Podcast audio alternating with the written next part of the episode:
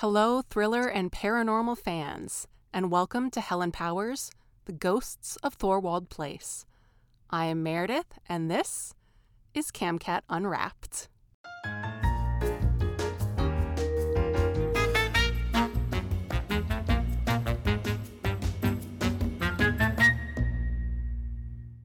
I'll be introducing you to each one of our episodes of Helen Power's supernatural thriller, The Ghosts of Thorwald Place. If you love haunted houses, murder mysteries, and plots that twist and turn, this story is for you.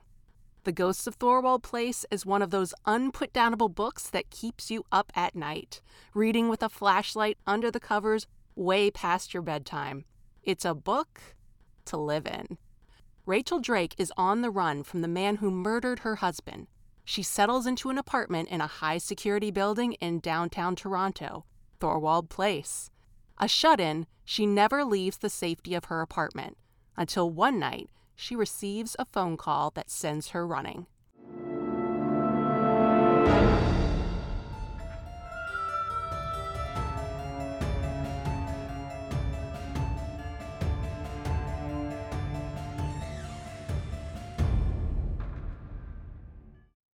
Camcat Publishing presents The Ghosts of Thorwald Place by Helen Power, narrated by Rachel Fulginetti. For my mother, who always believed in me. 1. I think he's going to kill me. The voice is barely above a whisper. I grip the telephone and take a deep breath. My eyes skim across the page in front of me. I know I should use open ended questions, but I already find myself going off script. If you believe your life is in danger, you need to call the police. No! I mean, no, I don't think my life is in danger. I frown. It's not uncommon for callers to make grand, sweeping statements about murder or conspiracies and then recant moments later. But there's something different about this caller. There's something in her voice that makes me think she might have been telling the truth the first time. You can be honest with me, I say. Tell me about your husband. She pauses. Well, he's really sweet. He's handsome, generous. He buys me everything I could ever want. But he gets horrible mood swings. He gets so mad for no reason. I never know when he's going to snap. I think he's been having trouble at work, but he won't talk to me about it. I bite my lip. Has he ever hit you? The silence stretches like a yawning chasm as I wait for her next words to either topple me over the precipice or guide me safely away from the edge. No. My heart skips a beat. I don't believe her. I wouldn't even consider leaving him if it weren't for. If it weren't for. If it weren't for Shane. Who's Shane? She doesn't respond. Is Shane your son? I worry that she might hang up, but she finally answers. Yes. Has he ever hurt your son? No. My frown deepens. Is she lying? Listen, I falter. Normally, I would use a caller's name here to cement the trust I'm trying to build, but she refused to give it. I think you should call the police. I can't. I won't. I want to push her. This might be my only chance to convince her to get help but instead I give her a list of places she can go, emphasizing the discretion of the different women's shelters that are strategically located around downtown Toronto, where she is alluded to living. You can call any time you need to talk. Ask for Rachel, and they'll connect us if I'm working, I say. I usually work a little later than this, from 12 to 4. I hear a muffled thump on the other end of the line. I have to go. He's awake. My heart leaps into my throat. I open my mouth, but I'm cut off by the dial tone. I reluctantly return the phone to its receiver, the springy cord of my vintage black telephone snapping tightly into place. I take a deep breath and arch my back, stretching my arms to the ceiling. Some, but not all, never all, of the tension releases from my body. I flip through the pages of the binder back to the first page, ready to start the process over again. I've been volunteering at the distress line for almost 14 months now, but it never gets easier. The service helps all those in crisis, from teens who just want information about mental health programs to the elderly who are grieving the loss of loved ones. We also get many calls about domestic abuse. Too many. Unless the caller explicitly gives us permission, or if we have reason to believe that someone's safety is in immediate danger, we aren't allowed to contact the police. Sometimes I hate this rule. But one of the reasons people feel comfortable enough to reach out to us is because of our discretion. Still, it's hard to hang up and let go of someone who needs my help. I may never hear from this girl again. I may never know the rest of her story. I make a note on the call log, both online and in my own personal records. I put down my pen and stare at the phone for several minutes, hoping that I can compel the girl into calling back. But it's nearing the end of my four hour shift, so I likely won't hear from her again tonight. Housebound, I volunteer for four shifts a week. Usually, I take the most unpopular shift of midnight to four, but tonight I'm working from 8 to 12. Because of my flexible schedule, the hotline has made an exception, and I'm allowed to work from home instead of at the busy call center. Of course, I didn't tell them the real reason why I can't leave my apartment. They think I have mobility issues which I faked during the company's mandatory therapy sessions. I was given a clean bill of mental health. Ironic. I head into the kitchen and turn on the kettle. I grab a box of Earl Grey and drop a bag into my favorite mug.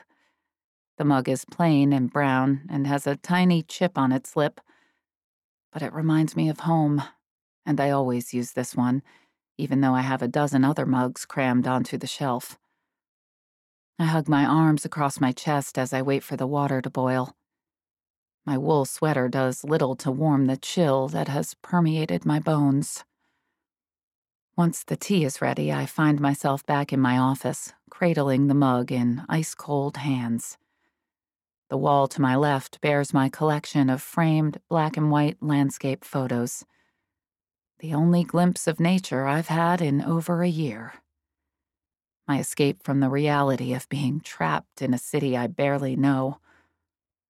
To my right are several built in bookcases filled with the variety of leisure and professional reading I've amassed over the two years I've lived here. I approach the floor to ceiling length window, which fills the wall behind my desk. Toronto's bright city lights wink at me. Down below, the trees whip back and forth in a sharp gust of wind. Heavy rainfall drenches the pavement. Across the street are tall apartment complexes, peppered with the illuminated windows of those who cannot sleep. I sympathize with them. I haven't had a full night's sleep in two years. Instead, I take sporadic naps, giving in only whenever the exhaustion is too great to conquer. A shrill ring cuts through the silence. The mug slips from my grasp, bounces, and spills, scalding hot liquid ballooning out onto the floor, sinking deep into the rug. I hurry to my desk, leaving the cleanup for later. Hello?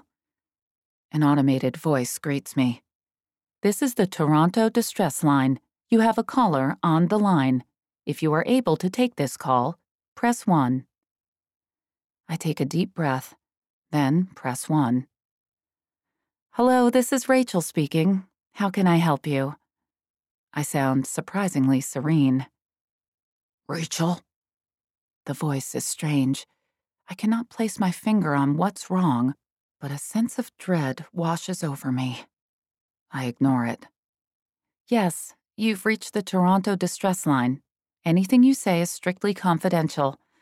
Tell me why you called here tonight. I know where you live. Kay. What?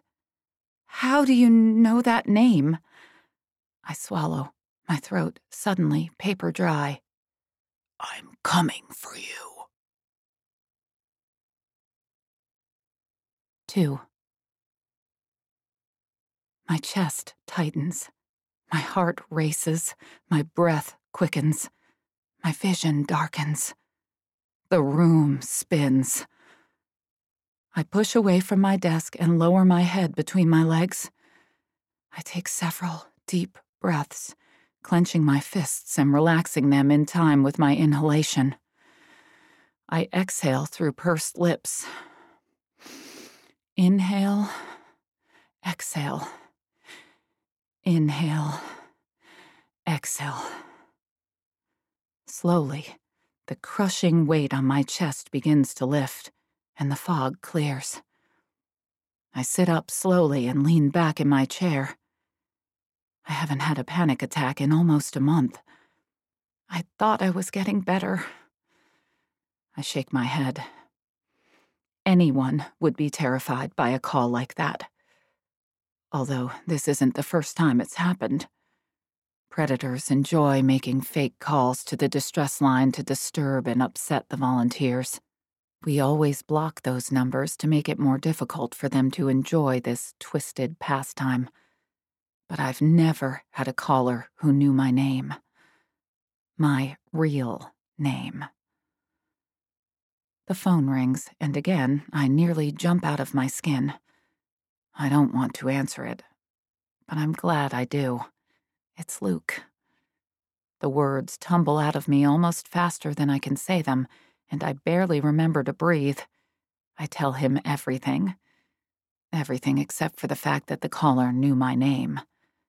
Not even Luke knows my real name. No one in Toronto does, and I'd hoped to keep it that way. Are you okay? Do you need me to come over? Luke asks in a quiet voice. He knows about my fears, my paranoias, and he pretends to understand them, even though he couldn't possibly. He doesn't know why I am this way. I never told him, and I never plan to. No, I'm fine. Really. Are you sure? We could binge watch Netflix like we used to. Your choice on the show, he says. Tempting, I reply I find myself actually smiling despite the heavy feeling in the pit of my stomach. Luke is my only friend in the city, the only one that I've made in the two years I've lived here. But I haven't seen him in person for four months. I've been pushing him away. I've been retreating deeper into a prison of my own making. Luke continues I'll bring my mace to defend you from any potential intruders and that creepy concierge. At that, I laugh. Luke is six feet tall and heavily muscled, but he carries an illegal hot pink mace with him for self defense. He's clumsy and has poor balance, and I can't help but imagine he would use it backward if he ever got into a fight. Not tonight, I say. Luke doesn't reply. The silence is deafening. I bite my lip. I want to know more about the caller, but that information is classified. Instead, I try a different approach. Has this person called before? I ask, as casually as possible under the circumstances.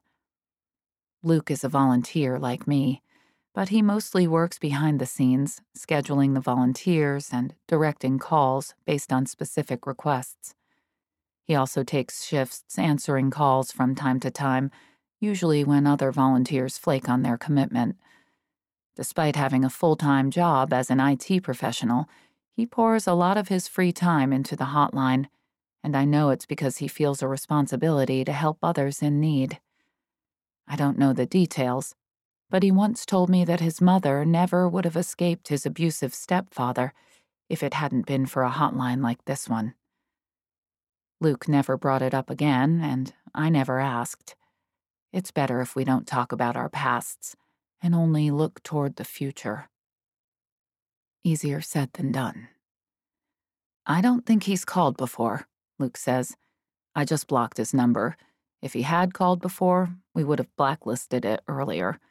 Of course, he could be calling from a different phone, which is unlikely, he adds hastily. I know I shouldn't ask, but I do anyway. Do you have the caller's number? There is a pregnant pause. You know I can't give out that information. I frown. Without knowing who called me, my options are now limited to one run. Rach, this is just another prank call. We get them all the time. I've had three in this last week alone. You're perfectly safe, especially in your building. Thorwald Place is practically Fort Knox. He does have a point. Actually, he says, what is it? There's something unusual in the log. What is it? I repeat. I grip the armrests of my chair, my nails cutting into the well worn brown leather. He clears his throat. Rachel, the caller asked for you specifically. But like I said, I don't think he's called before. I don't respond. Of course, the caller asked for me specifically. But Luke couldn't possibly know that I know, because I hadn't told him that the caller used my real name. The caller's voice had been distorted, as if by some kind of voice transformation app. It's possible that I know him, and I just didn't recognize his voice. A familiar name and face cross my mind, but I shove them away, shutting them behind a locked door in my mind. I can't afford another panic attack. I wouldn't worry about it. He's probably the angry boyfriend of one of your regulars, and he wanted to freak you out as revenge or something. He has no way of knowing who you are beyond your first name or where you are. He makes a valid point. As a distress line volunteer, you piss off a lot of ex husbands and boyfriends, and my offer for a slumber party still stands. We can paint our nails, and I'll even let you braid my hair. Luke adds. Caught off guard, I snicker. His hair is so short, I likely wouldn't even manage a single plait. Thanks, but maybe another time, I say. I'm probably being paranoid. I just had a tough domestic abuse call, and I'm still a little shaken up. Luke is quiet for a moment. Rach, maybe you should take a few days off. I don't say anything. I mean, you volunteer with us a lot, much more than anyone else, and I don't want you to burn out. Taking calls like these can be really draining. I don't want to take time off. That would give me time to think about my own problems, which I've become an expert at avoiding. I could always use the extra time for my work, but translation is a lonely business. These four hour shifts are the only human interaction I get and it feels good knowing that I'm helping those in crisis. It wasn't too long ago that I was in their shoes. Thanks for your concern, Luke, but I'm fine. That prank call scared me, but I know it's just a one time thing. I'll go down to the gym and work off some of this pent up energy. Talk to you later. I hang up before he can object. I begin to pace around the office Ten long strides before I reach the wall, spin around, and repeat the process. I fitfully gnaw at my thumbnail. I still need to know who made that phone call. What Luke said might be true. An angry ex husband could have found out my real name, and he's using it to intimidate me. But what if it's someone who knows about my past? What if it's someone from my past? I imagine a man armed with a high powered rifle, tracking my movements from a dark apartment across the street. I'm in the crosshairs, and I can almost feel the red laser dot dancing on my forehead. I dart to the window and yank the drape shut, plunging the room into thick shadows. I stand there for several minutes, shaking, until I realize I'm standing in the spilled tea, which has gone ice cold, sinking through my socks and soaking my feet. I peel off my soiled socks and drop them in the hamper as I head to the bathroom to grab a towel. I return to the office and mop up the tea without turning on the lights, working by the slice of pale light that slithers through the gap in the curtains. I've spent so much time being afraid, trying to avoid the dangers of the outside. Whenever I leave my apartment, I'm much more prone to panic attacks, which leave me helpless and exposed. The last time I left the safety of Thorwald Place, something spooked me, and my panic attack was so intense I passed out. Somebody must have called an ambulance, but fortunately, I woke up before it arrived and was able to get out of there without anyone asking me any questions. But I haven't left this building since, not for nine months. I cannot afford to be that vulnerable. Not when he's still out there. I'm being ridiculous. I've been so careful. He can't have found me. For all I know, the caller didn't even say my name, Kay, short for Kayla. He could have been saying the letter K, like how some people tack on an A to everything they say. Maybe this caller shortens the word okay. I take several deep breaths, taking solace in the rhythmic movements of scrubbing the floor. After I've finished, I dump the filthy towel in the hamper. I stride across my large living room, past the bookcases that overflow with books, and the couch that sits opposite a flat screen TV that I hardly ever turn on. I hesitate by the front door. Slowly, I put my eye to the peephole. I see a long expanse of empty hallway. The dim overhead light casts stark shadows on the sloped maroon wallpapered walls and in the deep depression of the doorways at the end of the corridor. The polished marble floors reflect the faint light back up at me. My apartment is closest to the elevator. I chose this one so I would have the quickest escape route. On the seventh floor of this 10 story building, I'm too high for someone to climb onto my balcony, but not so high that I can't flee down the stairs if I have to. From my peephole, I can see everyone who comes off the elevator and recognize if it's someone who isn't supposed to be on this floor.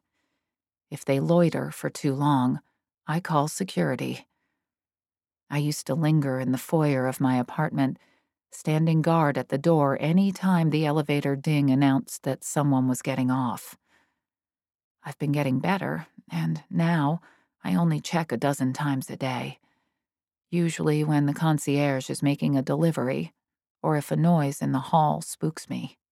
When I realized that I had to run and leave my old life in Ottawa behind, my cop friend Catalina helped me set up an airtight new identity, and it was she who found me this safe haven. Thorwald Place. The condos are spacious, especially for Toronto, with only seven units per floor. The mortgage is high and the condo fees even higher, but it's worth the chunk out of my paycheck and inheritance, if only for the impressive security measures put in place. It is impossible for someone to get in unless they have explicit permission from a resident. There's 24 hour surveillance, and the security guards actually graduated from the police academy, but chose this line of work for the higher salary. Despite my vigilance, I don't know many of the occupants of Thorwald Place. Most of the inhabitants are multimillionaires, which, in my experience, usually leads to snobbishness. I don't mind. I've never had any intention of getting to know my neighbors. A socialite named Sabrina Hyland attempted to befriend me when I first moved in. She thought a single woman working from home would be the perfect drinking companion. However, I made it abundantly clear that I had no intention of being friendly with any of the neighbors, and eventually she gave up. While I sometimes find myself craving companionship, I can't run the risk of someone getting to know me too well, noticing the gaps in what I've told them about my past, and beginning to suspect that I'm not who I claim to be. Luke began to ask questions, which was one of the reasons why I had to distance myself from our friendship. The authentic German cuckoo clock over the mantel chimes, informing me that it's already quarter to one. I've spent over 45 minutes in a frenzy over a phone call that probably means nothing. It's great to note that my mental health is improving. Dr. Favreau would be so pleased. I need to get out of the apartment. I need to prove to myself that I'm not a frightened child. I stride into the bedroom to change into my gym clothes. I like to work out at night between midnight and 5. The building's fitness center is open 24 7, but I rarely see anyone down there in the dead of night. Occasionally, I encounter a skinny 20 year old but he sticks with the weights, and I go to the other side of the room for the treadmill. He's very pale, and large purple bruises circle his sunken eyes. I suspect he uses exercise to deal with his insomnia. I open my dresser drawer and stare at its contents for so long that I have to shake my head to pry myself away. Whether or not I'm being irrational is beside the point. The caller said a word that sounds like my name. I can't stay in this building a minute longer. I have to run. I dart into my walk in closet to grab my duffel bag. I should have prepared a pre packed getaway bag. Why hadn't I thought of that before this very moment? Working in darkness, too afraid to turn on the light, I load the bag up with the bare essentials underwear, shirts, pants. I duck into the bathroom and return with my toothbrush. I hesitate, then add more underwear to the bag before zipping it shut.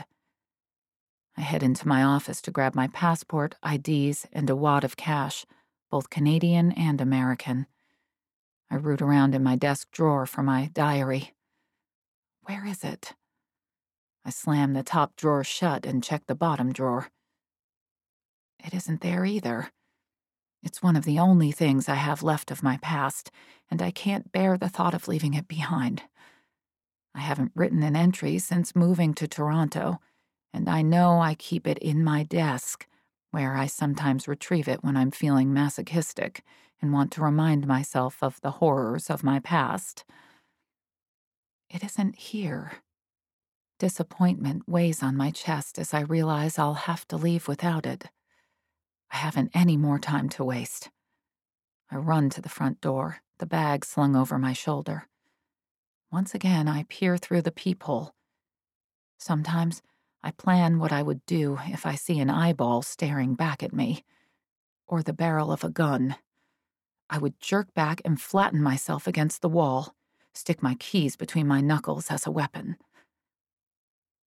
I unlock the deadbolt, slide the chain, and slowly opened the door. The hall is silent, and the dim light reveals both sides of the hallway. I shut the door behind me and lock it. I pull the handle three times to make sure it's locked, not just stuck. I race to the elevator, punching the button several times in quick succession. I wonder if I'm being irrational, but I've never been able to be objective not when it comes to my safety. Either way, I'm proud of the action I've taken. Only a month ago, a call like that would have rendered me immobile for weeks. But instead of cowering in the corner of my apartment, waiting for my death, I'm taking charge of my life. I'll get out of the building, find a cheap hotel, and pay cash for the night. Then I'll call Catalina, my closest friend from my past life, and she'll help me find a new place to settle down. Or, at the very least, she'll look into the phone call. She'll figure out if it's a false alarm or if he's found me. The elevator arrives and the doors slide open. Empty. I slip in. I press B. The elevator descends. It moves slow. So slow. Too slow. I take a deep breath and my pulse drops back down to the double digits. I continue to breathe deliberately as I watch the numbers gradually change as the elevator passes each floor. A sense of calm washes over me. I'm finally leaving. This is the first time I've taken control of my life since my husband died. I push away all thoughts of him. I can't afford to break down, not when I'm so vulnerable. I bite my lip. I'm far from safe. My car has been parked in the basement level garage for nine months. It's been nine months since I last drove it. What if it doesn't start? What if. Darkness envelops me. A loud grating sound erupts from the cabling above, and the elevator lurches to a stop. Silence. Blinded, I feel my way to the elevator panel and find the call button. Hello? I try to keep my voice calm. Can anyone hear me? The elevator shut down. Nothing. I push it again, but there's nothing. No dial tone, no soothing voice on the other end. This time, I press the alarm button, but no siren emits. Shouldn't there be a siren? I can't tell if it's working. Has the concierge been notified? Is security on their way? I punch buttons at random. Hysteria bubbles up, threatening to break through the surface. No, I cannot afford to have a panic attack. I take several deep breaths, in through my nose, out through my mouth. Again. My head clears, and I lean my feverish forehead against the cold gray steel of the elevator wall. There was a weather alert on the news tonight. The power is out because of the storm. That's all this is. But shouldn't the elevator have a backup mechanism for an emergency? I should have researched this myself before moving into this building. I should have had a packed getaway bag at the ready, and I would have been out of the elevator before the power outage. I should have taken the stairs. I should have prepared for this. I hold my breath and listen carefully. I definitely don't hear any sirens or anything at all for that matter. The elevator is deathly silent, except for the thumping of my heart. It was around the third floor when the power went out. I dropped my bag against the far wall of the elevator and assessed the exit. Slipping my fingers into the crack between the doors, I pull with all my strength. It opens half an inch. I peer through, but I can't see anything. Just a void. A cool breeze slips through the crack, caressing my cheek and carrying the faint smell of something rotten. I pull again, and the doors slide apart more easily, over a foot this time. The elevator is between floors. I can see the corridor's marble floor barely at chin level. I just need another foot of space, and then I can squeeze through. Before I can wrench the doors open farther, bright light washes over me. Life returns to the elevator, and the doors calmly slide shut.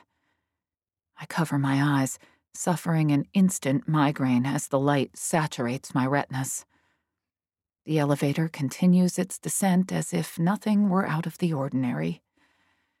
I shake with relief that I hadn't attempted to climb out of the elevator, or I would have been severed in half, my blood cascading down the doors, like in The Shining.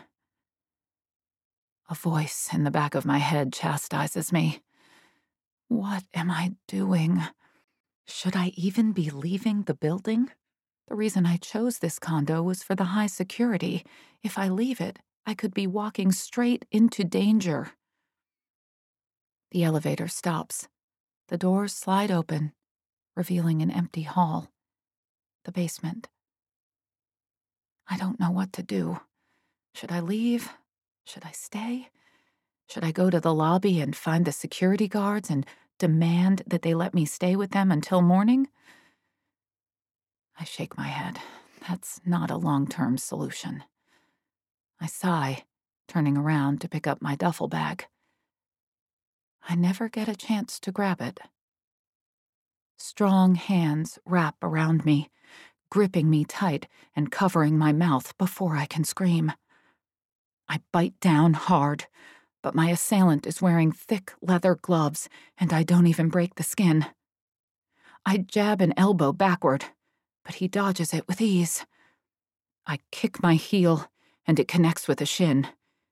He exhales sharply and loosens his grip just enough so that his hand is no longer smothering my face.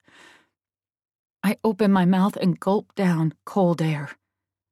I'm ready to scream, but something cold and sharp tears across my throat, slicing me open from ear to ear. I don't even manage a whimper. Warmth pours down my chest. Streams of crimson spray the walls, erupting from my throat like a geyser. The hands release me and shove my body against the wall. I land with a thud. My ice cold fingers claw at my throat, but my hands are too small, too weak to contain the torrents of blood. Footsteps lead away as my killer leaves me to die alone. But I'm not alone. I fall to my knees, my vision fading as I struggle to inhale, coughing on the metallic taste of my own blood. Darkness gathers in my peripheral vision, and I turn to face it. The shadows twist and writhe and collect to form the silhouette of a man with no face. He hunches over, his arms outstretched. I die before he reaches me. 3. It takes forever for someone to find my body. At 6, the elevator is called to the fourth floor, and an early riser greets the sight of my body with a shrill scream. He stumbles backward, clutching his briefcase to his chest. I get the impression that he's never discovered a grisly crime scene before. I, on the other hand, am enveloped in the cool indifference that seems to accompany death. He staggers back to his apartment, shrieking hysterically all the way. Several of his neighbors rush out into the hall. Each person is in various stages of undress. A pregnant woman wearing a silk bathrobe and only one slipper a man whose face is coated in shaving cream, save for a single bare strip down his left cheek. The look of horror on their faces would have been amusing if I were in the mood for dark humor. The elevator doors slide shut, and I am launched to another floor, where I startle another early commuter. The elevator doors close on the stunned woman's face, lurching toward its next stop. I'm destined for repetition. Perhaps this is hell. The police finally arrive, call the elevator to the ground floor, and put it out of service. I have now informally met a quarter of the building's occupants, which is more than I met in the two years I lived here. A handful of police officers form a perimeter trying to block the sight of my corpse from the prying eyes of my nosy neighbors. I hover by the elevator door as forensic investigators get to work examining my corpse. I try not to watch, disgusted by the sight of my limp body, which is coated in blood that has begun to cake. But the process is mesmerizing. The flash of cameras, the murmur of voices, and the hypnotic movement of pencils as they scribble in pristine white notebooks. The forensic experts step gingerly around the scene, careful not to disturb anything, as they scrutinize my body from all angles. As they work, I can't stop staring at my face. My eyes are still open and glazed over with a milky white sheen. My skin is nearly white, a shocking contrast to the deep crimson gash across my neck. My lips are parted in a soundless scream. A forensic investigator in a white bodysuit steps in front of me, cutting off my view. Relief floods through me, and I turn away before the sight of my own corpse enthralls me once again. I know I gained consciousness only minutes after my death because blood was still dripping where the arterial spray arched across the walls, looking as if an artist had decided to add a splash of color to the monochromatic gray. I was reluctant to leave my body, but I had no idea what else to do. I had no moment of shock, no moment of revelation where I realized I was dead. I knew it from the instant I opened my eyes and saw the world from the other side. A world which looks different in death. Everything is a little grayer, a little faded. Voices and sounds have a slight echo. It's as though I'm experiencing everything through a thin film, some indescribable substance that separates the world of the living from mine. But why am I still here? My body has been found. The police are clearly investigating. It won't take long for them to figure out it was he who killed me. I leave the elevator and glance around the lobby. I don't see any obvious doorways or bright lights to follow. How will I know where to go? I bite back the pang of disappointment when I realize that none of my lost loved ones are here to welcome me. No husband, no parents, no Grumpelstiltskin, my childhood dog. Where are they? And how do I find my way to them? I'm self aware enough to know that I've always feared the unknown, and it's obvious that this hasn't changed in death. Instead of searching for my escape, I stay locked in place, eyes glued to the crime scene investigators.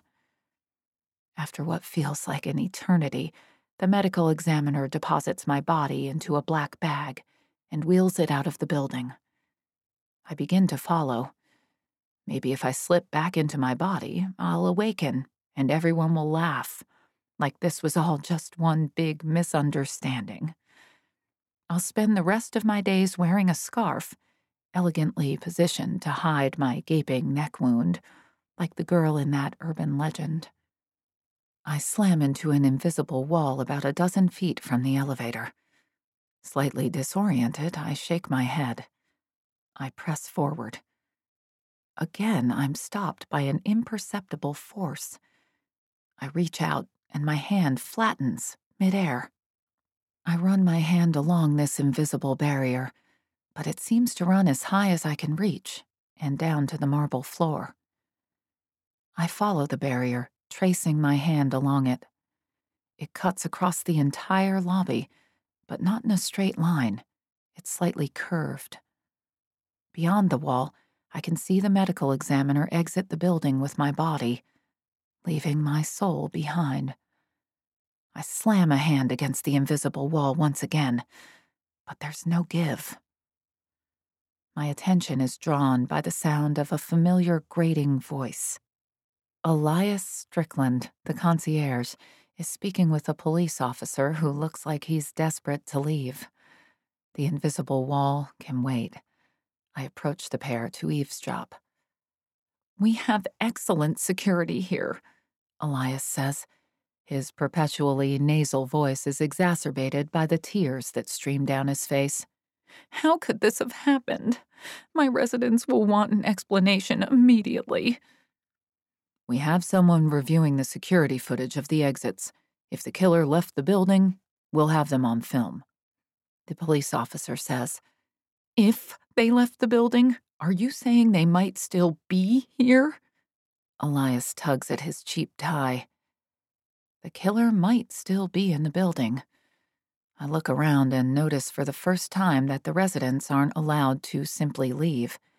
Police officers guard the front door, questioning each individual before they allow them to go to work, or to the spa, or to do whatever they think is more important than mourning my death.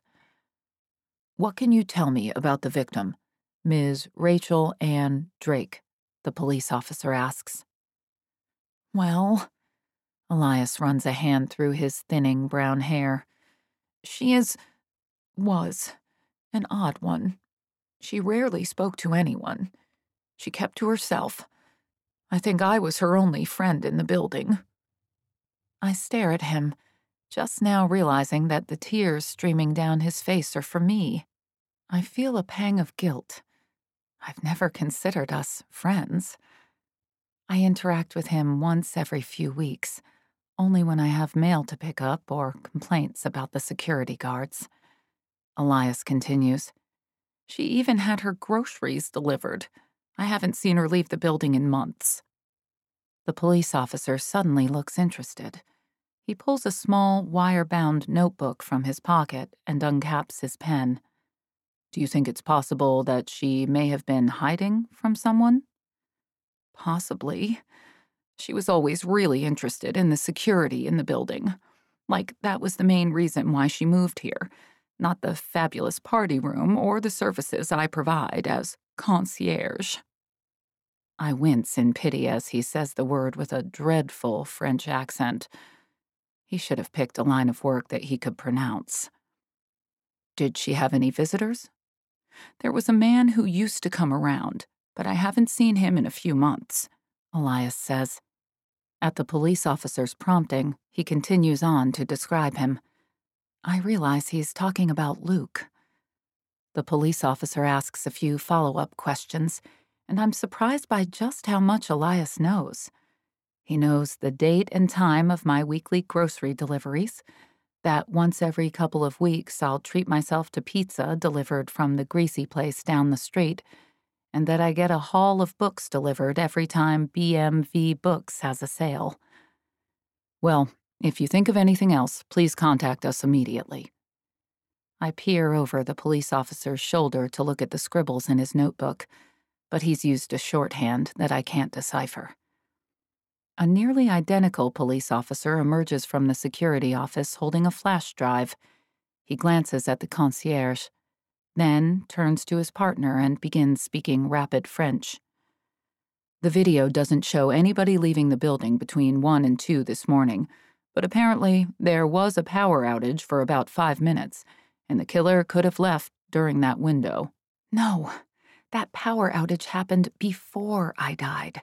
The power came back and then he killed me. I blink and glance around. I hadn't thought I'd be able to speak. It makes no difference. Neither police officer reacts to the sound of my voice. I look at Elias, but he's watching the officers intently. I turn my attention to the rest of the people milling about, but none of them seem to have heard me either. But I'm not yet discouraged. I approach the pot bellied man standing the closest to the crime scene tape. He cranes his neck to see into the elevator. There's nothing to see here, I shout into his face. He doesn't react. I try to shake him, but my hands fall through his fleshy body. I feel nothing no chill, no warmth as I slide my hands through him. I examine his face but it's clear that he doesn't sense me in the slightest. I strategically progress through the lobby, shouting at each bystander, attempting to reach them through any means. I try everything I can remember having seen in movies about ghosts, from waving my hands through their heads to shouting obscenities in their ears. No one reacts. No one so much as shivers. I'm angry, disappointed, and beginning to feel helpless. I brace myself, preparing to do my calming breathing technique, but there are no symptoms of a panic attack. My body is overcome by the numbness of being incorporeal. I could get used to this. I suppose I'll have to. I glance around, noticing that the police officers have long gone and they've been replaced by a cleaning crew of four burly men who are crammed into the elevator. They've already bleached the walls in an attempt to remove all trace of my messy execution. The lobby is nearly empty now. Only Elias stands at his station, compulsively wringing his hands in between fielding calls from curious residents and the media. I survey the expansive, high ceilinged lobby. Unlike the rest of the building, it was designed with the sole purpose of impressing visitors. The floors are marble, polished to near perfection. The wallpaper is a pale blue with gold foil accents in the shape of falling leaves. A hefty, ornate clock is the only decoration on the stretch of the wall across from the front desk. There are two wing chairs and a sofa positioned underneath it. It serves as a sort of waiting area, though in my two years living in this building, I've never seen a single person sitting out here. I can only access half of the lobby, so I need to find a way around this invisible barrier. I approach the elevator and look down the hall to the right. I tentatively step through the wall. I'm in the guest suite that's reserved for visitors of building residents. The bed is neatly made, with the corners of the bedspread tucked tightly. There's a lounge area sparsely decorated with cool tones. A gray leather couch is angled toward an impressively sized TV. The room is windowless, but a single painting of a blue sky over a grassy field hangs on the wall opposite the door, creating the illusion of something beyond. I stride across the plain gray rug and easily pass through this wall as well. I'm in the ground level parking garage, which is located below the building. I continue to walk until I slam against the barrier. It doesn't hurt, but it's disorienting. I place my hand on the barrier and follow it around until I reach the wall 20 feet from where I entered. The barrier is clearly circular is it meant to keep me contained? I shake my head at that thought. Then I continue to follow the barrier through the wall, out of the garage, and into the library. With gorgeous oak paneled walls and towering bookshelves, the building's library is quite a sight to behold. The leather couches look comfortable, with antique copper lamps strategically positioned between them. I've been down here several times over the last two years but I never dawdle. I usually grab a handful of books and hurry back upstairs to the safety of my apartment, where I can actually relax and enjoy my reading. I walk through the room divider into the party area. The dim overhead lights reveal a bar in the corner, which is framed by tall mirrors, making the room seem larger than it actually is. I scan the rest of the room, Circular tables are set up around a polished dance floor. I quickly hit another barrier only a few feet into the room. I follow this barrier clockwise until I've made an entire lap of the enclosure. I was right. It is a circle. There are no breaks or gaps in the wall, nothing I can slip through to escape. What is this barrier? Who put it here? I have so many questions and no one to answer them. Back in the lobby, the cleaning crew has finished their sterilization of the elevator. A starchy looking woman stands in Elias's face, complaining loudly about the inconvenience of having only one operating elevator. I'm glad that my death is nothing more than a disruption to her busy life. Shouldn't she be disturbed that a brutal murder occurred hours ago in that very elevator? That the killer hasn't even been caught? Hell, she should be worried that it's haunted. She spins on her heel and leaves a bedraggled Elias in her wake. She scowls at the cleaners, who are gathering their supplies and politely averting their eyes from her shrewd gaze. She presses the elevator button and boards the other one, which was already idling on this floor. She didn't even have to wait five seconds. I'd love to see what a convenient elevator experience is like for her. After she's left, Elias tips the cleaners and reactivates the elevator. The doors slide shut, as if sealing my fate. A man in snug jogging shorts strolls into the building, salutes Elias, and heads to the elevators. Elias nods and returns to his station. I decide to head over toward him to see what exactly he keeps behind the desk. It lies just beyond the invisible wall, so I might be able to see what he always stares at so intently on his computer. Just as I reach the edge of the invisible barrier, a powerful sensation of vertigo overcomes me. My skin begins to crawl. I stare down at my arms in astonishment. My entire body is vaporizing, shredding into a million pieces, wisps of flesh fading into the world around me. I squeeze my eyes shut tightly, willing the end to come quickly. 4. Just as soon as I think I might actually die, not just my body, but also my soul, numbness engulfs me. I pry open my eyes. I'm back in the elevator, which is climbing so very slowly. The jogger is doing lunges less than two feet from where my body lay this morning. Doesn't he know what happened here? Or maybe he just doesn't care?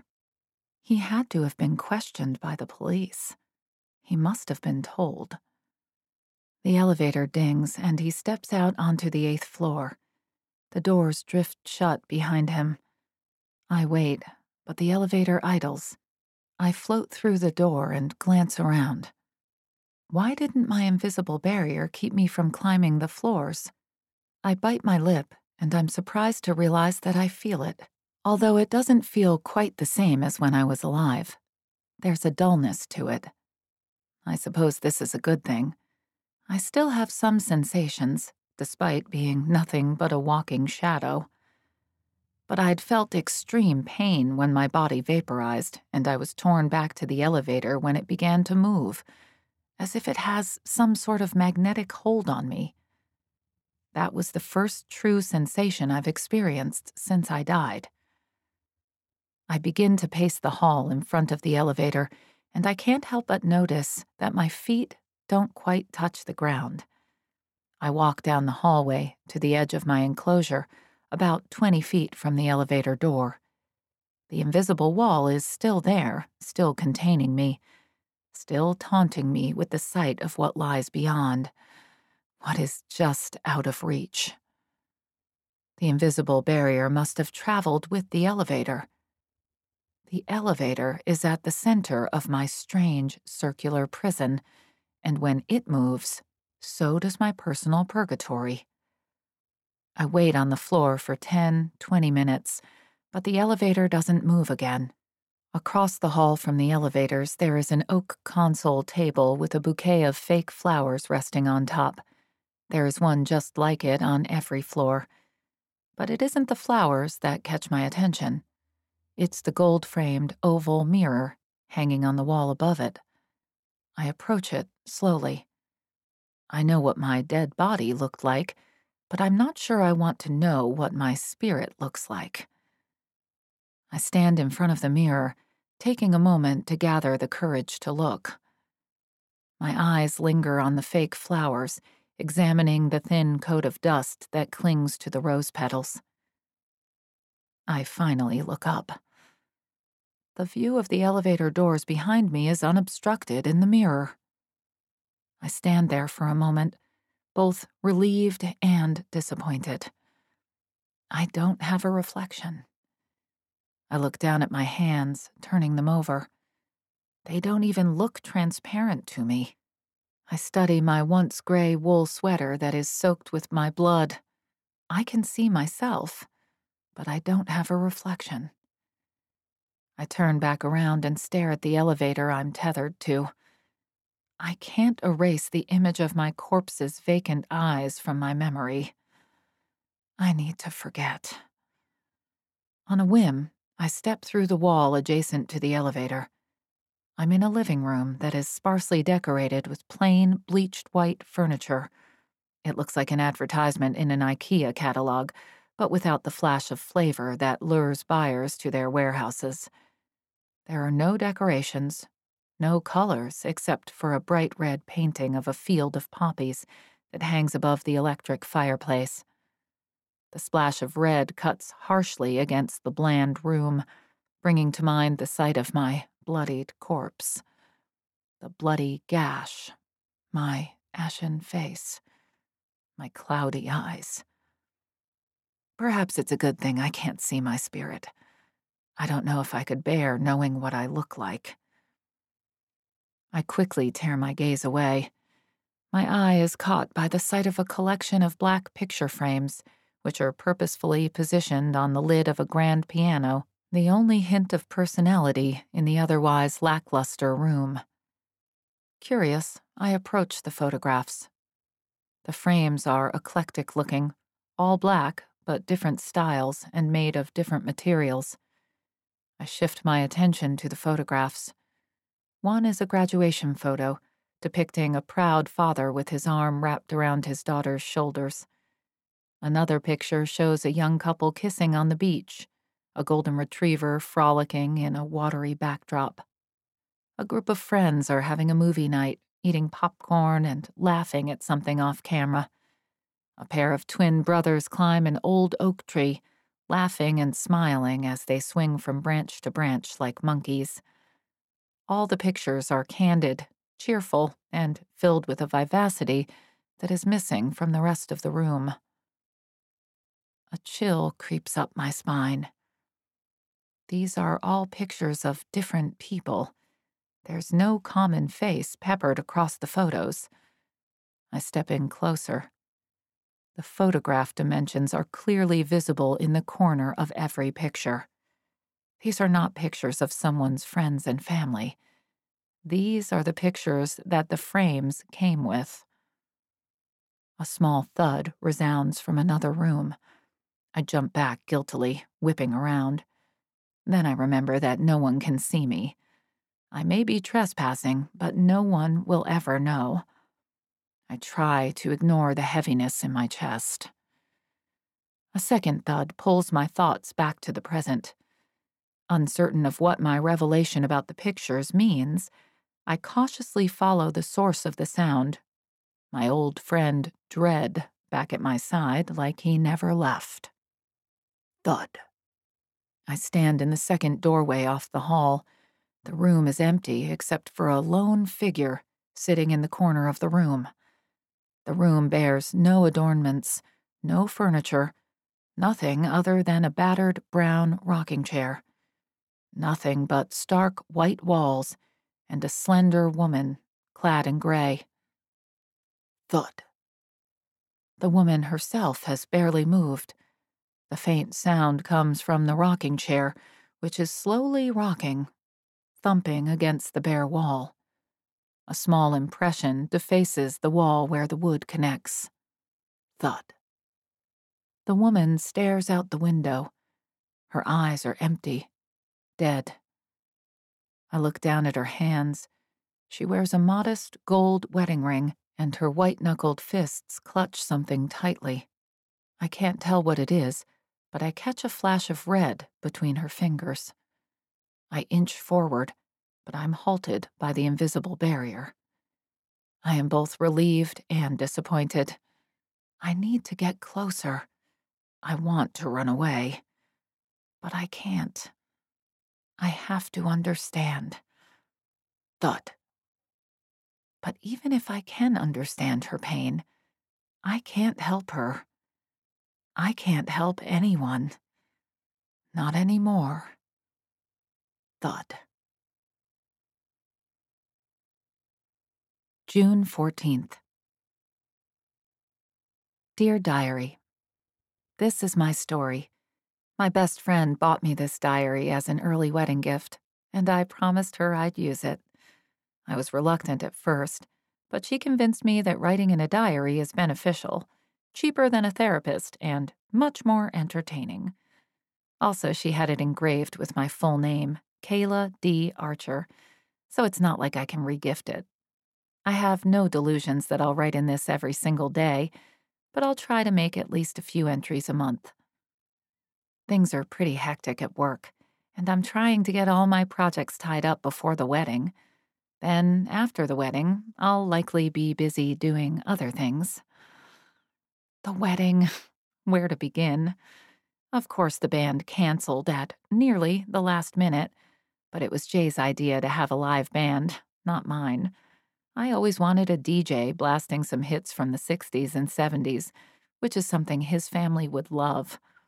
I pretended to be disappointed for his benefit, but I had already booked a backup DJ on the off chance that I could change his mind.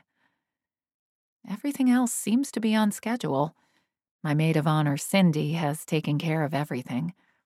She's much more wedding crazed than me, and she's obsessed with all those reality shows like Amazing Wedding Cakes and Say Yes to the Dress. Me, I know the names of the shows, but that's about it. When I first asked her to be my maid of honor, she rushed home to get her stacks of wedding planning books and magazines.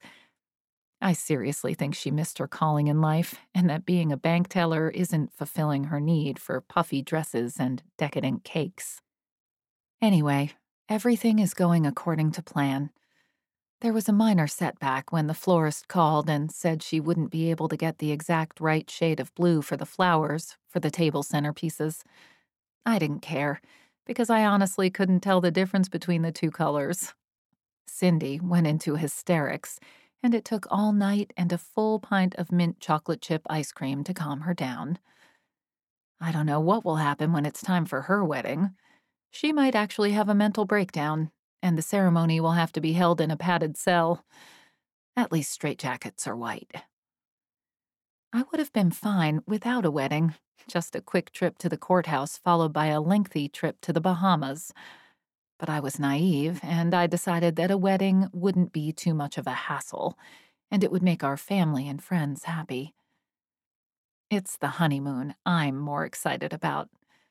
I'm a little embarrassed to admit that I spent more time searching for resorts in tropical climates than I did picking out a wedding dress, cake tasting, or venue hunting combined although my dress is gorgeous, and it's definitely something that I would have missed if we had just signed papers at the courthouse. I can't admit this to anyone, but I'll be glad when the whole business is over and I'm sinking my toes into the toasty sand on the beach and sipping strong margaritas at the Sandals Resort. I love to travel, and I don't get to do it nearly often enough because of my busy work schedule and the fact that my boss assigns me twice as many projects as the other junior translators. But of course, my boss had to give me time off for my honeymoon for fear that one of his best employees would quit. Not that I threatened him, but I heavily implied that I had employment options elsewhere. Jay and I are getting married on the eighth month anniversary of the day we met. I'm feeling nostalgic, so I'm going to recount the story here. Let me set the stage for you. The day was October 20th. It was an overcast autumn day, and there was a gentle drizzle outside the kitchen window. My roommate, Catalina, and I were playing Scrabble at the kitchen table. Of course, I was winning. Catalina made her word, bird, and I was pleased to see that she didn't block my spot. Without even waiting for her to refill her tiles, I put out my word, jerk, which landed on the triple word score. Catalina didn't look surprised. Why do I even bother playing with you, Kay? She rolled her eyes and took a deep sip of her Diet Pepsi. Lon Chaney Jr., my brown domestic long hair, stared at her from his perch on the kitchen counter with a look of disdain mixed with boredom. He barely tolerated Catalina, despite her best attempts to win him over with catnip and crinkly toys. Catalina started to count up the score as I ate a big spoonful of vanilla yogurt. The J is on the double letter tile, I told her. Mm hmm. And since I added the K to pin, that means that word gets tripled too. Mm hmm. She frowned. That's 99 points, I shouted. I jumped up and began to dance, knocking my yogurt over the board. Catalina snorted, Diet Pepsi spraying out of her nostrils in a fine mist. We both erupted into giggles, startling Lon Chaney Jr., who jumped down from his perch and hid under the kitchen table. Catalina left to change her shirt, which was soaked. I rummaged around in the kitchen drawer looking for an old hand towel, not wanting to ruin our only good one. A strange gurgling sound came from the kitchen table. I spun around and saw Lon Chaney Jr. on the table, licking Scrabble tiles. No, Lon Chaney Jr., get down, I said in a stern voice. He looked at me, then swallowed. No! I rushed over to him and pulled him away from the board. Catalina ran into the room, topless. I pried open Lon Chaney Jr.'s mouth, but the tile was gone. I surveyed the board. He ate three tiles! Don't panic, Catalina said, her eyes wide with panic. Let's get him to the vet. She bolted from the room. I jogged after her. She grabbed the car keys and swung open the front door. Put on a shirt! I screamed. Astonished, Catalina looked down, then raced out of the room. I always joke with her that it's a good thing that she did put on a shirt before we left, or Jay would be marrying her instead of me. We got to the animal hospital in record time, where Lon Chaney Jr. was immediately rushed into emergency surgery. The veterinary technician said that if he were a bigger cat, they could have possibly induced vomiting, but Lon Chaney Jr. is no wolfman, and the tiles were wedged in his tiny esophagus. I paced the waiting room relentlessly until a veterinarian came out to see me. Is he okay? I asked. The vet was tall, with dark, wavy hair. A look of polite concern was etched into his handsome features. He'll be fine, he said. We successfully removed the tiles, but he's still unconscious from the anesthesia. Are you sure you got all the tiles? There were three missing a J, a K, and a blank tile, I said, wringing my hands together. The vet smiled slightly. There were three tiles, but I didn't check the letters. I stared at him. Your cat. What's his name? He looked down at the clipboard and raised an eyebrow. Lon Chaney Jr. is going to be perfectly fine. I took in a deep breath and then let it out. Now, will you be requiring the Scrabble tiles back? he said, an impish grin transforming his face. I found I couldn't look away. Of course, I replied the J and K tiles have high value. It was a few weeks later, after our fourth dinner date and subsequent sleepover, that we realized the significance of the Scrabble tiles. Lon Chaney Jr. ate a J and a K, and our couple name immediately became J and K. I never told Jay that the word that Lon Chaney Jr. ate was jerk. I fear that this might ruin the meet cute story. I've always wondered about the significance of the blank tile. Clearly, Lon Chaney Jr. is psychic. Assuming, of course, that the tiles he ate have nothing to do with the fact that they bore the brunt of the yogurt spill and were the closest to the edge of the table. Maybe the blank tile represents the future, the endless possibilities of where our life together might lead. Or maybe it represents an unknown element, a person or event that will change our lives forever. 5. Rush hour has an entirely new meaning to me now. I'm pulled up and down by the elevator as residents return home from their productive lives. Up and down, up and down. I can't help but resent the freedom they have, the ability to come and go as they please. I didn't even have that when I was alive, and I most certainly do not have that now. I spent the last day and a half exploring my prison. However, during rush hour, I lose even that tiny luxury. Any time I step out onto a floor, I am yanked back into the elevator for another ride. Fortunately, the vertigo is not as terrible as it was the first time. Either that or I'm just getting used to it. During off peak hours, I run crude calculations, and this morning, I made an afterlife changing discovery. It appears that my prison is not only round, but it's a sphere. I can drop down to the floor below where the elevator idles, and I can also float upwards to the floor above. My range on these floors is not nearly as great, but it's nice to know that my prison isn't as small as I'd originally thought. When the elevator is on any given floor, my enclosure has a circumference of approximately 125 feet. I can travel 15 feet into the northern and western apartments. But because of the second elevator, I can only go 10 feet into the eastern apartment. I initially avoided going into the condos, especially after observing the hypnotic melancholy of the woman with no past. That's what I've started calling her in my mind but there isn't much entertainment in the hallways of an upper class condominium. Most of the action happens inside the units. Of course, not everyone within my range is noteworthy, which I have discovered very quickly. I'm currently on the sixth floor, and within my range is Sabrina Highland, the socialite who attempted to befriend me when I first moved in. A conventional couple with an unconventional son and a German man who is shouting loudly on the telephone.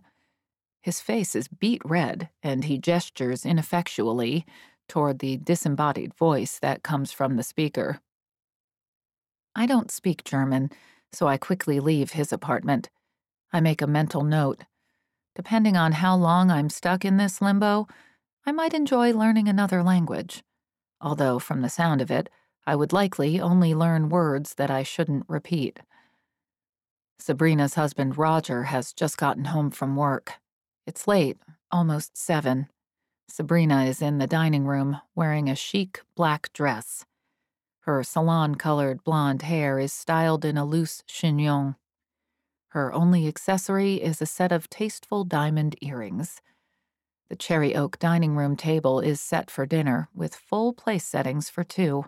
A pair of slender gold candles accentuates the center of the table and the overhead lights are dimmed for ambiance. Sabrina follows her husband into the bedroom. Where are you going? Her voice is surprisingly placid. Had I made a dinner like that for Jay when he, or I, were still alive, I would have been furious if he'd canceled. Although I couldn't cook to save my life, so that issue never came up. I have dinner with a client, Roger says. He steps out of the bedroom into the hallway, back into my line of sight. He has changed his tie and applied more gel to his already impeccable hair. Ten years her senior, Sabrina's husband is still handsome. Age has given his face rugged lines that are attractive on men but unfavorable on women. Sabrina is an aging trophy wife, just past her best before date. I look back at the dinner Sabrina has painstakingly prepared. I can tell it's been sitting out for a while. Sabrina must not have known when her husband was coming home. Sabrina pours a tall glass of the Chateau Pontet Canet wine and takes a deep sip. I made dinner. I slaved over the stove for hours. And you couldn't call to say you wouldn't be home on time? She waves her glass in the air as she speaks. I cringe expecting wine to slosh onto her husband's fine tailored suit. I mentioned it to you yesterday morning. Was I asleep? As senior partner, I can't be expected to have consistent work hours. You know that, Sabrina. Right, because your hard work is so appreciated. Weren't you overlooked for managing partner? Roger's smile becomes strained. He turns to walk away, but he stops by the dining room and takes a sniff. Boeuf bourguignon. It smells good. Maybe I can heat some up when I get home? Sabrina takes the plate from the head of the table, strides to the kitchen, and dumps its contents into the trash. She then proceeds to pour herself another glass of wine. I follow her into the kitchen. In this close proximity, I can see the rage that burns behind her frosty blue eyes. Roger doesn't move closer, but I can see that darkness has clouded his expression. I see you're drinking already. He makes a show of checking his Rolex. Well, I guess it's after five. Might as well get started. Sabrina's fury drains like flour through a sieve. She gazes down into her glass. I never stopped, she says under her breath. Roger doesn't seem to hear her confession. He storms out the front door and slams it shut behind him. Sabrina downs the rest of her glass. She goes to refill it, but the bottle is empty. She glares at the bottle for a moment. Then she sways from the room to find more. I remain in the kitchen, staring at the empty bottle. Sabrina had always seemed so friendly and energetic. She'd emanated a nearly irresistible charm that I thought any man would be happy to claim as his own. Even I had a hard time pushing her away, and that had been about me, not her. I'd assumed she had plenty of friends and other neighbors to spend time with, and that she wouldn't miss my company. I frown as guilt slithers its way into my chest. It's clear to me now that her life isn't as idyllic as I'd thought. The room fades to black as I'm torn back into the elevator. Roger stands beside me, staring straight ahead, a frown marring his handsome features. The elevator stops at the ground floor. He gets off, but he doesn't head to the exit. Instead, he swerves left and walks down the corridor. He stops outside the guest suite and glances around the lobby. Satisfied that he's alone, he turns and raps gently on the door. It swings open immediately. A young, red haired man greets him. Are you ready for our business dinner? Roger asks. I frown. There's something off about his tone. I thought we'd eat in, the younger man says with a smirk. He grips Roger's tie and pulls him into the room, kicking the door firmly shut behind them. I stare at the closed door. How could Roger do this to his wife? How could he? In the same building. No wonder Sabrina seemed so desperate, so angry, so helpless. She's trapped in an impossible situation. I wish I had known when I was alive. Then maybe I could have done something. Would I have done something? I suppose I'll never know. Rage courses through me. I storm away, but I can't go far.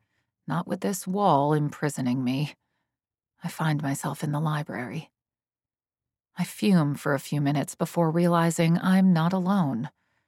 A pregnant girl is browsing the shelves, her fingers gently tracing the book spines. She's young, barely 20 years old. She has beautifully flawless, creamy white skin and wide set Disney princess eyes.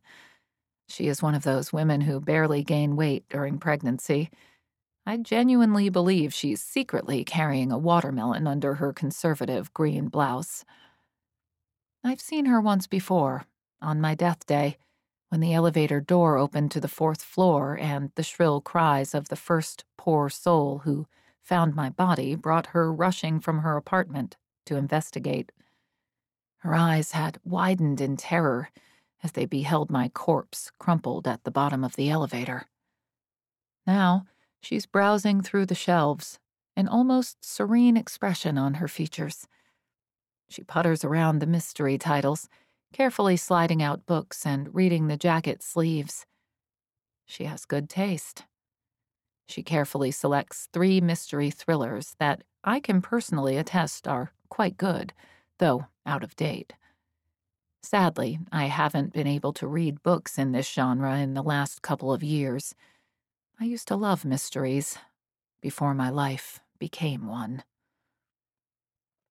She hums quietly as she heads to the elevator bay. I'm pleased when it is my elevator that greets her. There is something about this girl that I like. I think we could have been friends. If I hadn't been so afraid of the unknown. Maybe in another lifetime. The elevator begins its gradual voyage to the fourth floor. I continue to study the girl. Her green blouse is buttoned all the way to the base of her neck, and she wears a pair of ugly, but comfortable looking, stretch pants. I can't help but feel that she and Sabrina should become friends. She would help the socialite overcome her loneliness, and Sabrina would, in turn, help her with her crimes against fashion. Not that I'm one to talk. I will spend the rest of eternity in a plain gray wool sweater and jeans that I chose for comfort over style. On the fourth floor, the girl skips to her apartment door, surprisingly agile for someone who must be at least seven months pregnant. This only supports my suspicion that she's not pregnant, but carrying a large fruit strapped to her belly. Her husband is waiting in the living room when she enters. He mutes the television, which is playing the hockey game. The Maple Leafs are down by two goals, and it's only the first period. There are some things that never change. Hi, Oliver, the girl says. Where have you been? Oliver asks, prying his eyes from the screen. I went downstairs to find some books. Don't you have enough books already? He laughs and gestures toward the bookcase. There are a measly two shelves, with less than seven books in total. Oliver follows his wife's gaze to the bookshelf and shrugs. Did you find anything good? She nods. Yep, a mystery by Mary Higgins Clark. Oliver frowns. You know I don't like it when you read that kind of book. I know, but they didn't have anything else, she lies. Oliver's eyes narrow ever so slightly. He gets off the couch and steps toward her. He snatches the book from her hand and flips through it. She flinches when he slams it shut. Oliver raises his eyebrows and laughs. What is it, Melody? Why are you so nervous? It's just a book. He shoots her a charming smile, but there's something missing in his hollow eyes a look of warmth or a spark of compassion. Love. A familiar chill creeps down my spine. You're right. It's just a book, she says. But her feigned indifference sounds forced, even to me, a complete stranger. Oliver closes the distance between them and gives her a hug. He lets go abruptly, then returns to his spot on the couch. He turns the volume back on and continues to watch the game. Melody places her books on the shelf. She casts a glance back at her husband before slipping into the kitchen. Out of his line of sight, she slouches against the wall, cradling her stomach between delicate hands. I follow, but not before glancing back into the living room. There's something off about Oliver, both the way he reacted to Melody's reading selection and her fearful reaction seemed strange. But maybe I'm wrong. Maybe he's just aggravated by the Leafs losing. I begin to pace the length of the kitchen. There must be something I can do to help. I may be dead, but I'm still here. If only I can figure out how to interact with the world. There must be a trick to it. I put my hands on either side of the kettle, and I get ready to put all my energy into moving it. It's going to be okay, Melody whispers to her baby. We're going to be okay, Shane. I freeze. That whisper, I recognize it. Melody was the girl on the phone, the one who called the hotline, my last client. I worried that I'd never hear from her again, that I'd never have the chance to help her. I reach out to pat her shoulder, but my hand falls straight through. Melody doesn't react. She can't sense me. A heaviness settles into the pit of my stomach. I can't help her. I can't do anything. I am nothing but a ghost. 6. The moon has already staked her claim in the midnight sky when a strange man returns home to his second floor apartment. According to the tags on his suitcase, he just got off a flight from Las Vegas. He looks vaguely familiar but I can't quite put a finger on where I've seen him before. I've never spotted him around the building, or I would remember, since I'd always taken care to record and scrutinize my interactions with fellow residents, especially the peculiar looking ones. And this one is definitely peculiar looking.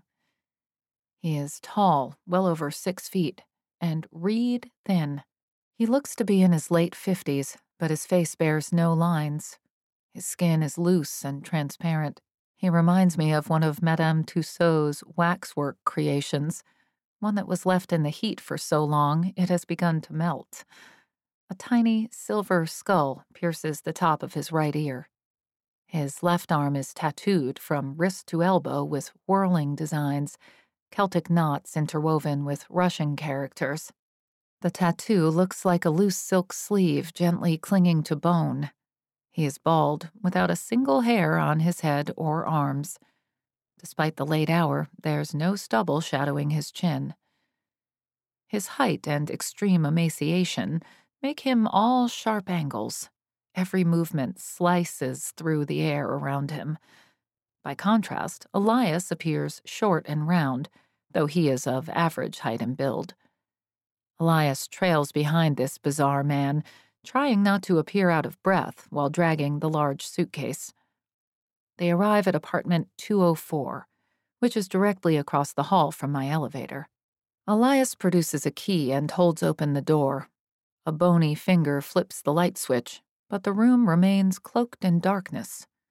The walls are painted a matte black, and the furniture seems to have been carefully selected so not even a smidgen of color appears anywhere in the room. It's all black. I follow them into the belly of the beast. Where would you like your suitcase, Mr. Utkoff? Elias asks. He doesn't seem to be at all perturbed by the apartment's interior design. Perhaps he's used to Mr. Utkoff's idiosyncrasies. Or perhaps he's paid too much to care. On the bed, Mr. Utkoff waves a hand. Elias hurries to the bedroom and deposits the luggage on the bed. Mr. Utkoff tips him handsomely on his way out, which only seems fair because it is well after midnight, and I know Elias is up and at his station by six in the morning. Elias, who is ordinarily impeccably groomed, is wearing wrinkled slacks, and the buttons on his shirt are mismatched. I've noticed that he has been less presentable lately, and I begin to wonder about his personal life. It seems that everyone in this building has a persona that they reveal to the public, but their true selves only surface when they are alone, when they do not know they are being watched. When I was alive, I must have come across as aloof and unfriendly, when in reality, I was in hiding and terrified. I never realized until now that there are so many others hiding their own truths. Mr. Utkoff heads into his office, which is also entirely black. All this darkness can't be good for his eyesight. This might explain the thin red rims that circle his sunken eyes. He sits in his plush leather chair and pulls out a cell phone. He puts it on speakerphone, rapidly dialing his voicemail and listens to his messages. Alexei, it's Carlos. Let me know how your pitch went in Vegas. I know they're going to love you, but give me a call when you get a chance. So, Alexei made a pitch in Vegas. I study him. He does look like he could have some kind of novelty show. I can easily picture him swallowing a sword or slicing a scantily clad woman into pieces in front of a hushed crowd. The second message plays. Is this Mr. Rasputin? I was hoping to reach you. A colleague of yours gave me your number. I couldn't make it onto your finale show, and I was really disappointed. I would like to make an appointment for a seance. My wife died a few months ago, and I would give anything to contact her. The price is a little steep, though, but I'm hoping that we can negotiate. Alexei presses delete, muttering under his breath about idiots getting his personal number. Rasputin.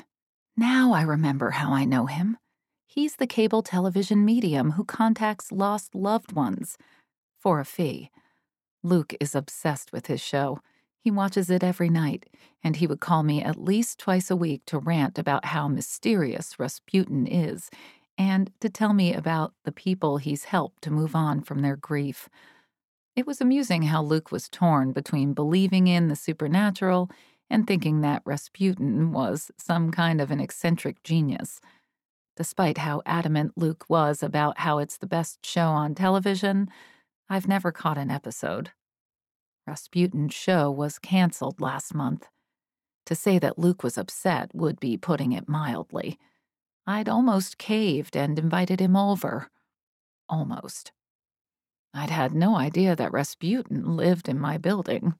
A medium. Right here within my reach. I embraced the first glimmer of hope I've felt since long before my death. I open my mouth to speak, but I am torn back into the elevator. No! I punch my fist against the wall, but my hand simply slides through without a sound or the slightest bit of resistance. I feel nothing but the helplessness that threatens to overwhelm me. Just as I was about to communicate with someone for the first time since my death, I am pulled away. What did I ever do in my life to deserve this torment in death?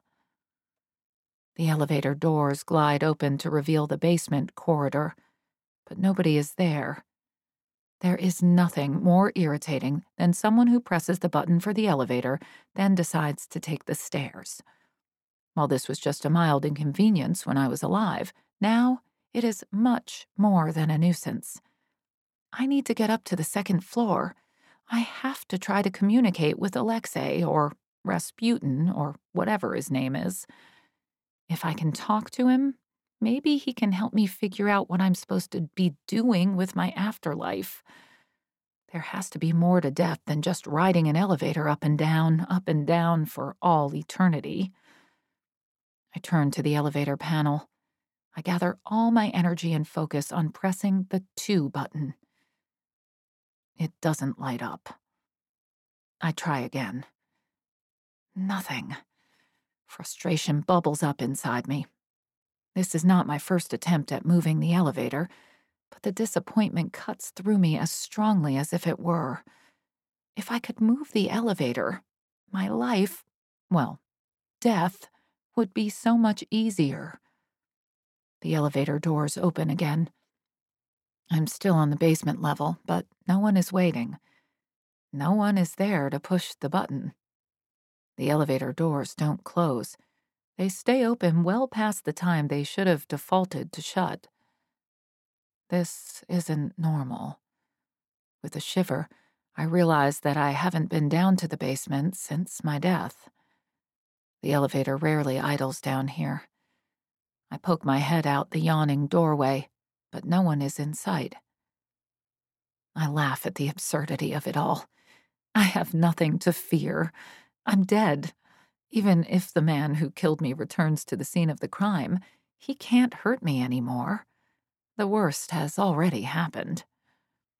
I step off the elevator and into the narrow hallway. The doors creep shut behind me. There is nothing in the basement but storage units, the fitness center, and the basement level parking garage. I dip my head through the wall to peer into the garage.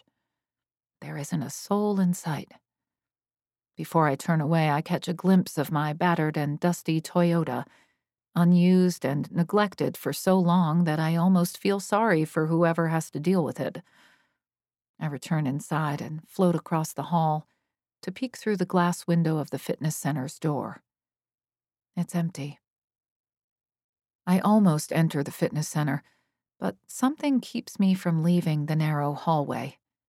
I turn back. It seems different somehow. The glamour and vitality that is prevalent in the rest of the building is noticeably lacking down here.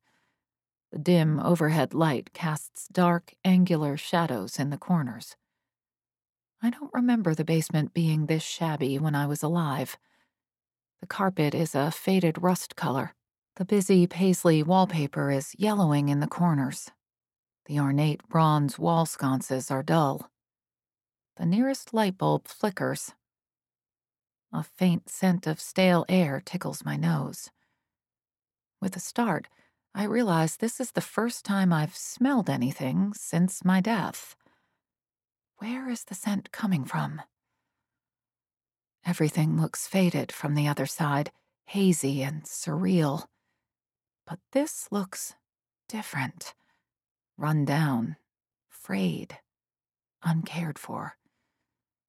My eyes are drawn to the door at the end of the hall. I don't know why. I don't hear anything. I don't see anything. But I know that someone is in there. I drift down the hall, not even conscious of the decision to move. I plunge into the room beyond the metal door.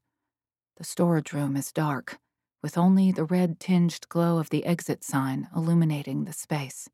I stand in an even narrower corridor, lined with large chicken wire enforced enclosures.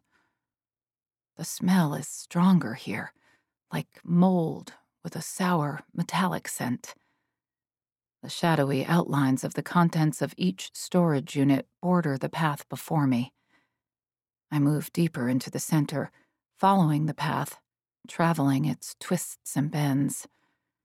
Most of the storage units are full, stuffed haphazardly with boxes, oversized Christmas decorations, and the occasional set of winter tires. A bald and naked store mannequin with a painted face leans toward me on my left. Who would even keep that? I shake my head and continue to scan the shadows until my eyes settle on a dark form huddled in the corner against the furthest wall. It looks like a small child standing in the corner as punishment. I take a tentative step forward. The scent grows stronger. As I edge closer, the figure's details come into focus. It's a little girl wearing a red and white gingham dress. Her long brown hair is tied back into two messy braids. She still faces the corner, swaying slightly in her petite Mary Jane shoes. There is something different about her. She isn't blurred and indistinct like the rest of the world. She is crystal clear. I inch closer still until there is less than two feet separating us. She doesn't seem to sense me, not like I sense her. What am I doing? I should leave. I should get out of here. Instead, I say, Hello? Inhumanly fast, she spins around, but her feet never move. Just now, I notice she is floating several inches above the ground. Like me. She looks up. I lurch backward, gagging at the sight, coupled with the realization that the overwhelming stench was rotting flesh. She has no eyes. Her face has two empty sockets where her eyes should be. Two large, gaping holes carved deep into her skull. Not a moment too soon, I feel the tug of the elevator. For once, I welcome it. 7.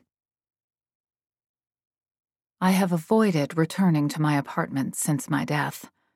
This has been difficult, considering the number of police officers who have been traipsing in and out during the three days following my murder.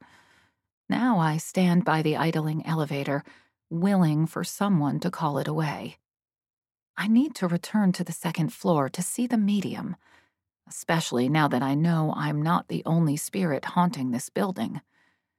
Most of the second floor residents prefer to take the single flight of stairs over the elevator, so I only had a 20 second window this morning, during which I barely made it to Alexei's bedside before I was torn away. I need to be patient, but patience has never been one of my virtues. When I was alive, I was always on the move, seamlessly flowing between activities, never idling, never stopping never allowing myself time to think, to remember. Now, I have nothing to do. There's nothing I can do but watch as others live their lives at a snail's pace, not appreciating how little time they have left. With all this free time on my hands, my mind often wanders to dark places. It takes all my focus not to remember my life before, my husband, his death, how it was all my fault. The numbness that overcame me when I died has finally worn off. I'm beginning to think it was just shock, if ghosts can even feel shock. After my encounter in the basement last night, my nerves are frayed, and I feel a familiar weight on my chest, along with the fear that a panic attack could be waiting for me right around the corner. I feel almost human again, except for the maddening fact that I cannot interact with anyone or anything. My strongest feeling is regret. I regret having holed myself up for nine months. I regret not making friends in this city. I regret pushing Luke away. I regret not letting him come over that night, because then I wouldn't be here now. Dead. I regret spending most of my waking hours working, building a fat savings account that's useless to me now and will likely just finance my brother in law's addictions. I regret staying trapped in a prison of my own making. And now that I am truly imprisoned, there is nothing I want more than freedom. Yesterday, the police finally finished their investigation of my apartment. They found nothing of consequence. However, they did get ludicrously excited when they discovered my registered gun. It was tucked away in my bedside table, nestled between anti aging cream and a book of poetry. A lot of good it did me there. At least they were able to identify my body and notify my in laws. I changed my name when I moved to Toronto, but it didn't take the police too long to figure out who I was. The police had found the legal document I left in my desk drawer, stating that in the event of my death, everything would go to Jay's parents.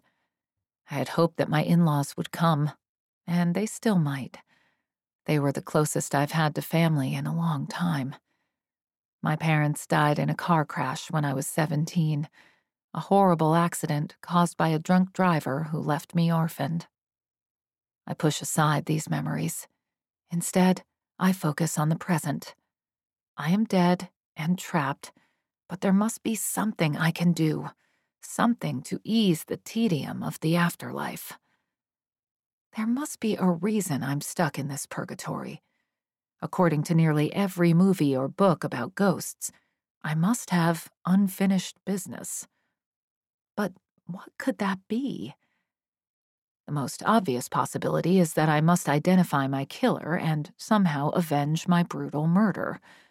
I already know who killed me, so it cannot be that difficult. He must have found me. He called the crisis hotline to mock me and terrify me before he finally killed me. I feel stupid for having left my apartment that night. I made myself vulnerable and I deserve to die for it. However, he is patient. He would have eventually caught up with me. The door to my apartment is propped open. I wonder if the police aren't quite finished yet. I sigh. What more could they possibly expect to find? I push forward to investigate. A large black duffel bag holds the door open. I can tell it isn't a police issue because it has no TPS logo on it. There are a couple of cardboard boxes stacked in the foyer. Confused, I frown down at them. It looks like someone is moving in, not packing my belongings to move me out. The other elevator door dings, and a man steps out carrying a large cardboard box that hides his face. He stumbles over the duffel bag I reach out to help him before I remember. I hesitate. There is something about him that looks very familiar his hair color, the contour of his shoulders. He turns around, surveying my apartment. His strong jawbone, soft blue eyes, Grecian nose. I am overcome with an unsteadiness that has nothing to do with the elevator. I recognize this man. I know him. But this is impossible. He's my dead husband. August 26th. Dear Diary, Ghosts don't exist. At least that's what I told Jay when he was making an argument for going on a haunted walk downtown. He was convinced that it was a perfect date opportunity. I was convinced that it was a perfect waste of time. However, I felt guilty because we hadn't had time for a date night since our wedding. I've been working overtime, trying to make up for taking a week off for my honeymoon and to remind my control freak boss that I'm an invaluable asset to the company. Jay and I have just finished the move into our newly purchased house, and we've been spending most of our free time unpacking. Well, Jay unpacked while I sat on the couch, snacking on pretzels and giving him contradictory instructions. So we ended up going on the haunted walk. It was a little embarrassing because we were surrounded by goth teenagers and ogling tourists. We didn't quite fit in, but I knew I had to tough it out for Jay. The walk was actually kind of interesting at first. The guide told us spooky stories about people who threw themselves into the Rideau Canal for no apparent reason. We learned that Chateau Laurier is extremely haunted, and I'm glad none of those spirits showed up for our wedding reception. What do you even serve a ghost? Bloody Marys? Deviled eggs? By the time the tour progressed to the Bytown Museum, it was fully dark, and I was starting to get a little antsy. Anytime something moved in my peripheral vision, my skin began to crawl, and I would spin around, fists at the ready, because fists can protect you from an evil ghost. It usually ended up being one of the other people on the tour, or a feisty squirrel soaring out of a garbage can. Long story short, by the time we got home to our newly purchased two story house, I was absolutely freaked out. I usually avoid watching horror movies or anything remotely creepy. I claim it's because I don't believe in the supernatural, but it's actually because that stuff freaks me the hell out. I spent the rest of the night in the office, fact checking and shrieking when discovering the ghost stories were true. Jay eventually gave up on trying to seduce me. He went to the bedroom and watched an episode of Game of Thrones. I'm still peeved that he didn't wait to watch it with me. I finally got around to finishing the thank you cards for the wedding gifts last night, so not sleeping after the ghost walk had its advantages.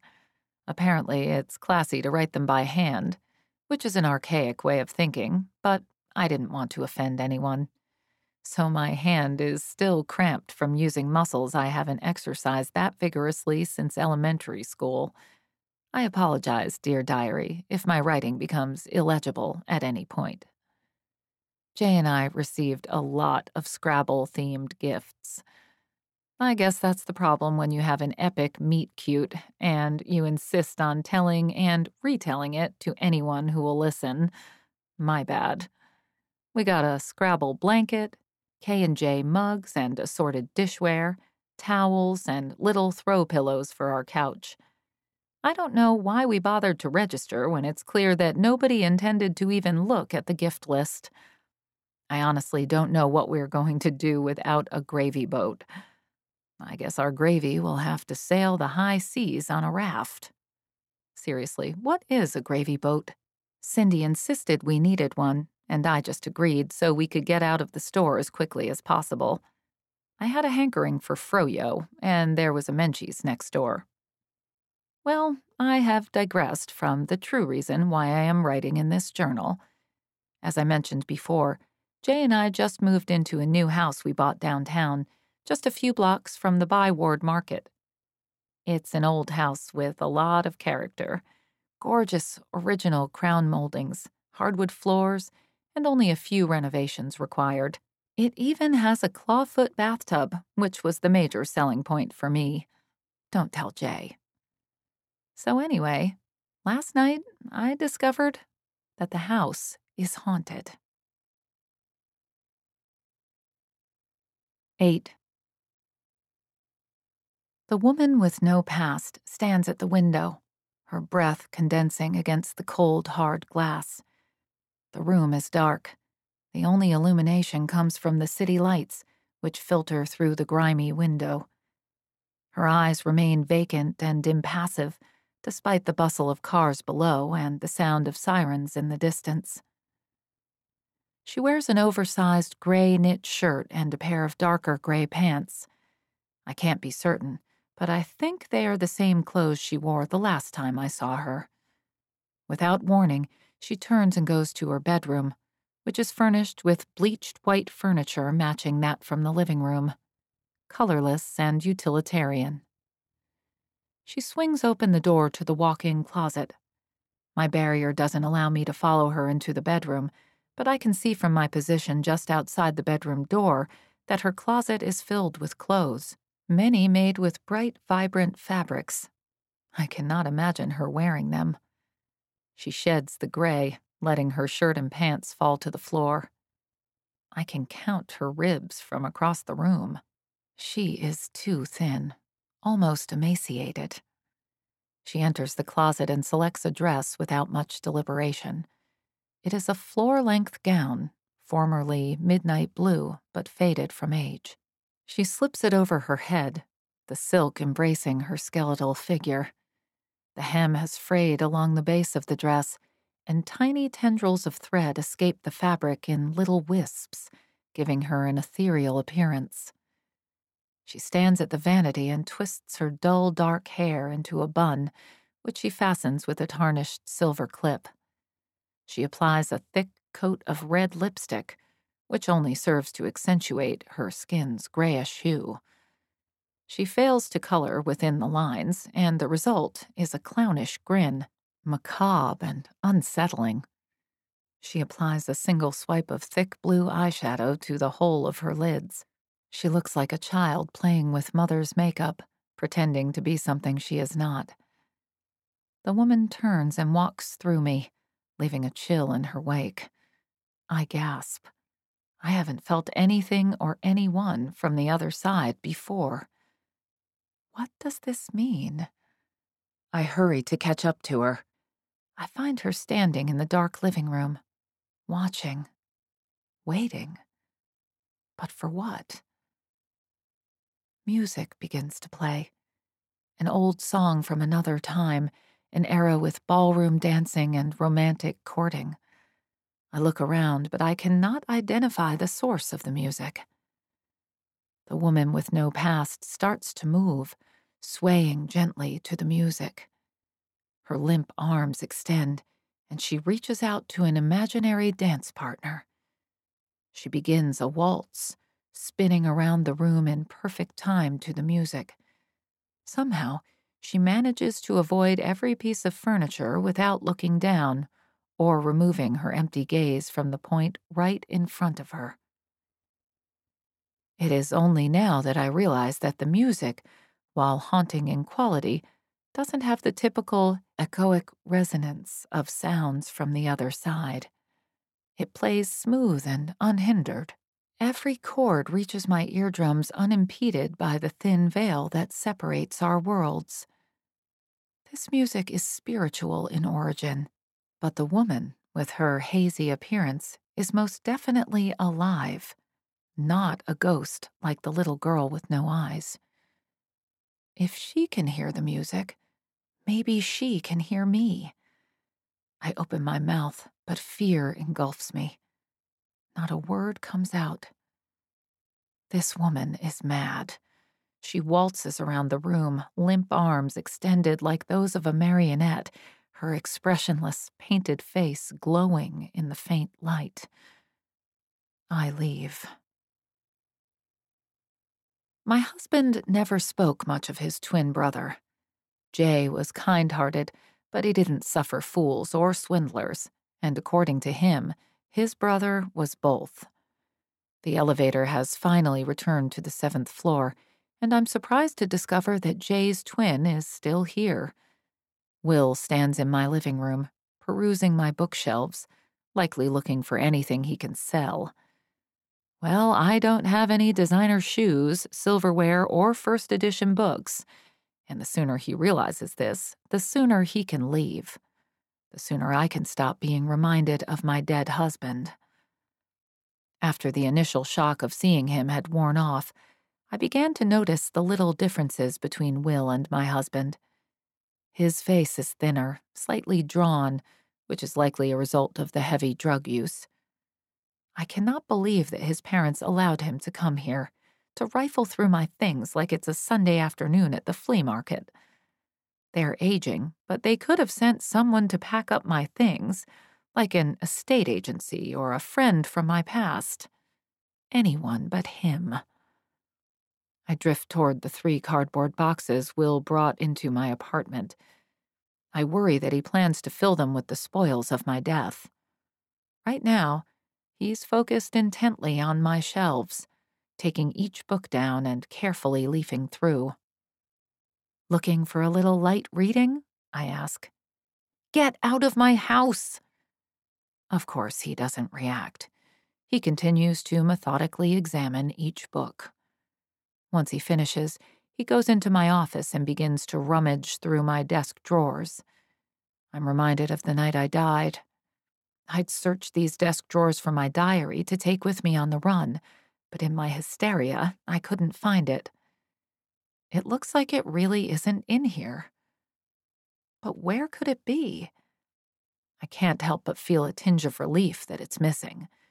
I don't want Will to read about the darkest time in my life when his brother's light was snuffed out. They might not have been close, but I wouldn't want him to have to endure the heartbreak of reading about his brother's death. I shove these thoughts aside as Will moves toward the filing cabinets.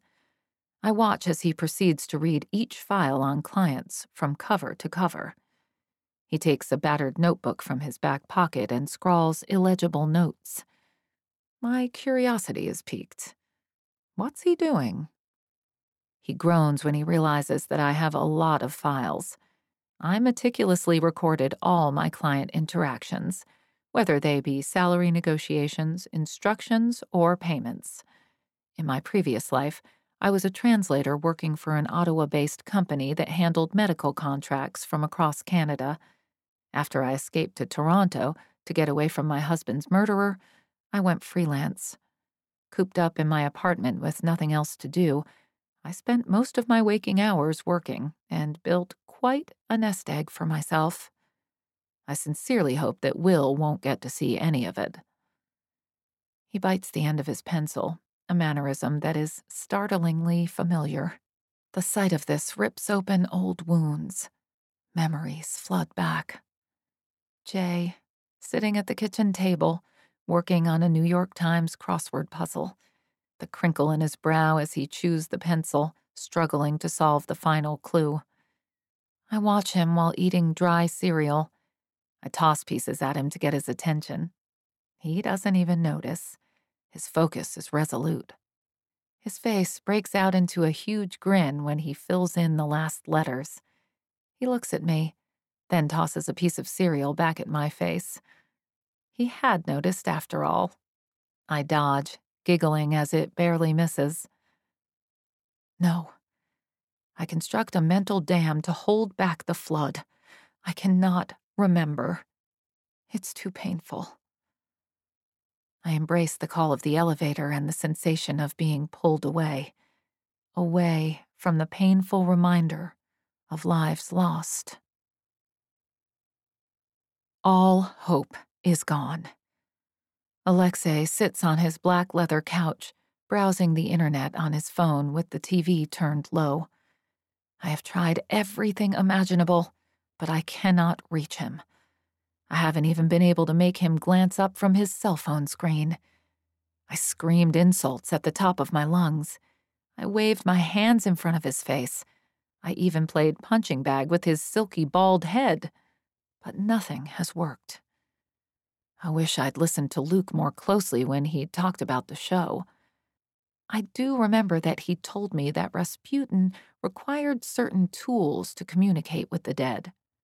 Rasputin couldn't just conjure up and chat with ghosts, not like other television mediums. He needed to hold actual seances, which, I suppose, added to the atmosphere and perceived authenticity of his show. I hover by the couch where Alexei is now watching the news. I catch part of a story about my murder investigation. Apparently, the police are following leads, but they won't reveal much else to the public.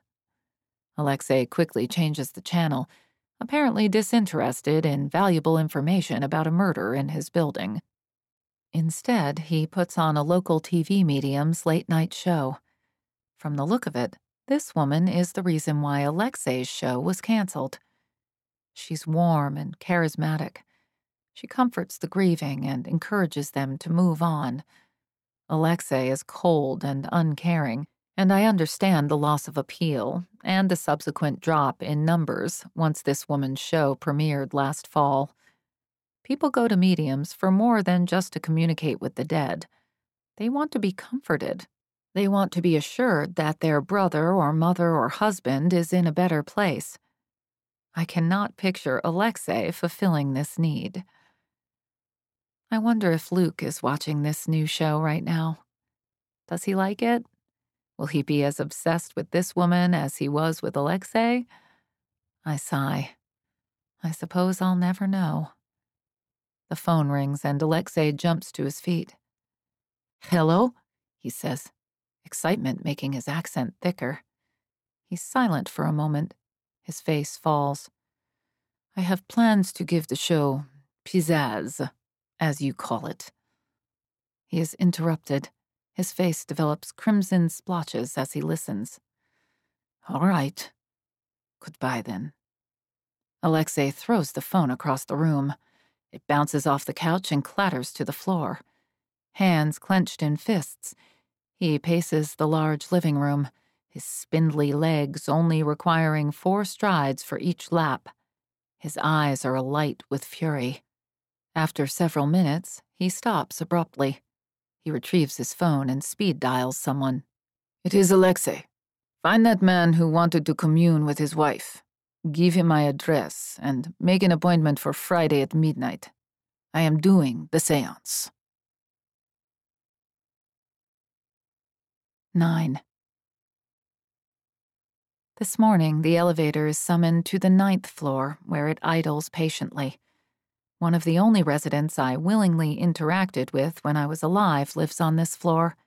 A fellow widow, Dr. Sylvie Favreau, is a cardiac surgeon at the Toronto General Hospital. When I explained my predicament to her, she instantly became my personal physician for a small fee. She was relatively understanding of my condition, although she frequently suggested I see a psychologist.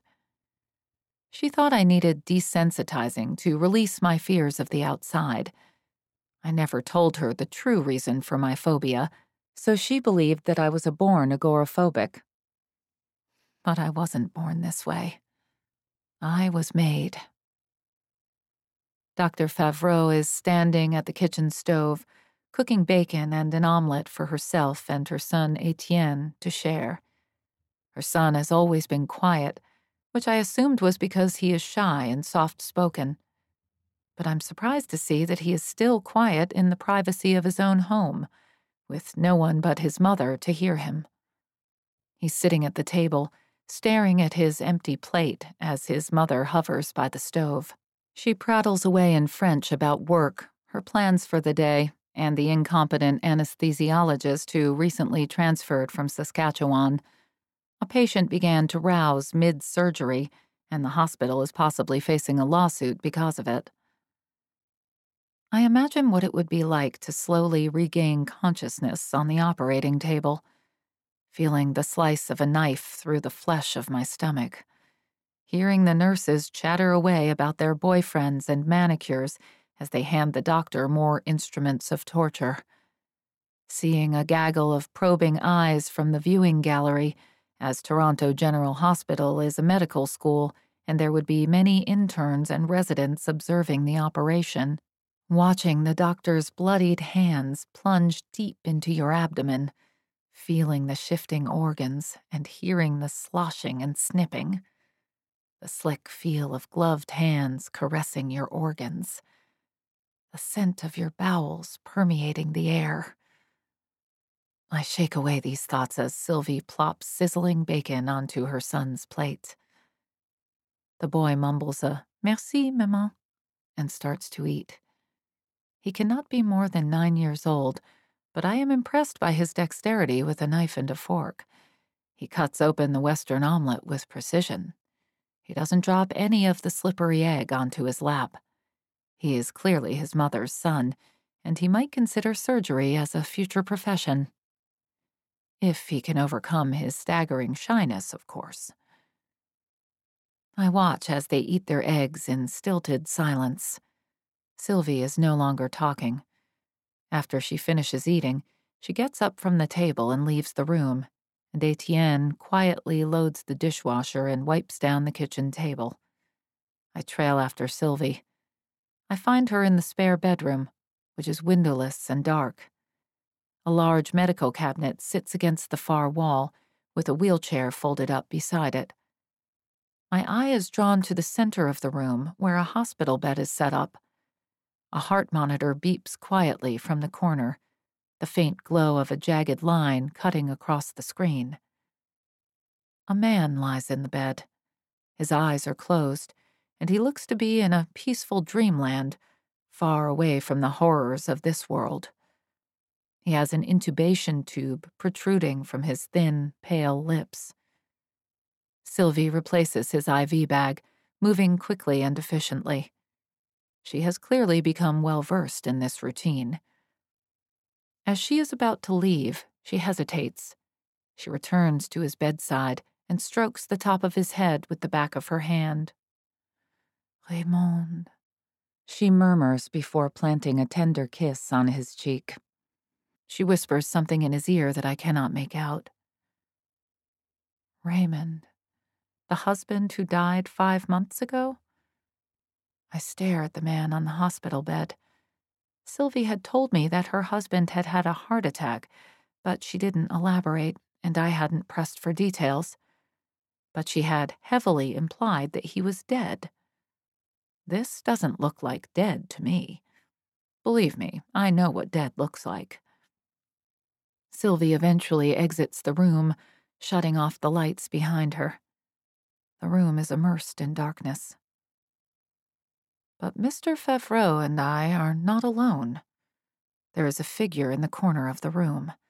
Squinting in the dark, I see that it faces away from me, toward the wall. It is a man gazing upward, staring at a large brown stain that has blemished the ceiling. This man is not clear. He doesn't have a crisp outline like the girl with no eyes. He appears slightly faded, as if he is trapped between this world and the next. Every inch of me screams that I should run away. But instead, I creep closer. I discover the cause of his indistinct appearance. He is vibrating, shaking at an inhuman speed. He stands perfectly still, save for his incessant shuddering. He continues to stare at the stain. He doesn't know I'm here, and I'm not sure if I want to attract his attention. I follow his gaze upward. The stain is not stagnant. It seems to shift and grow, churn and writhe as I watch it. It is mesmerizing. A strange sensation overcomes me and I begin to shudder. No! I tear my gaze away from the hypnotic discoloration in the ceiling. I don't understand it, but I know that it must be making this man this way. I step closer and place my hand on his shoulder, but his violent vibration shakes me off and I fly across the room. But not before I catch a glimpse of his face. It's Raymond Favreau, Sylvie's husband. 10. Late that evening, I haunt the lobby, resting on one of the wing chairs that I've yet to see being used by a living soul. I wonder if that is why they look so pristine. Is there an unwritten rule that they should be looked at but not touched? I've spent the better part of the last hour counting the gold leaves in the wallpaper, but I keep losing count, or losing my spot. The highest I've been able to reach was 350. A man wearing a tweed suit enters the building. He's quite unremarkable looking, with pallid skin and a hairline that has migrated far past his ears. He has one of those faces that the eye just passes over. If someone asked me to describe his features mere minutes after seeing him, I don't think I'd be able to do it. He rides my elevator up to the fifth floor, and I follow him to his apartment, number 504, which is directly across from the elevators.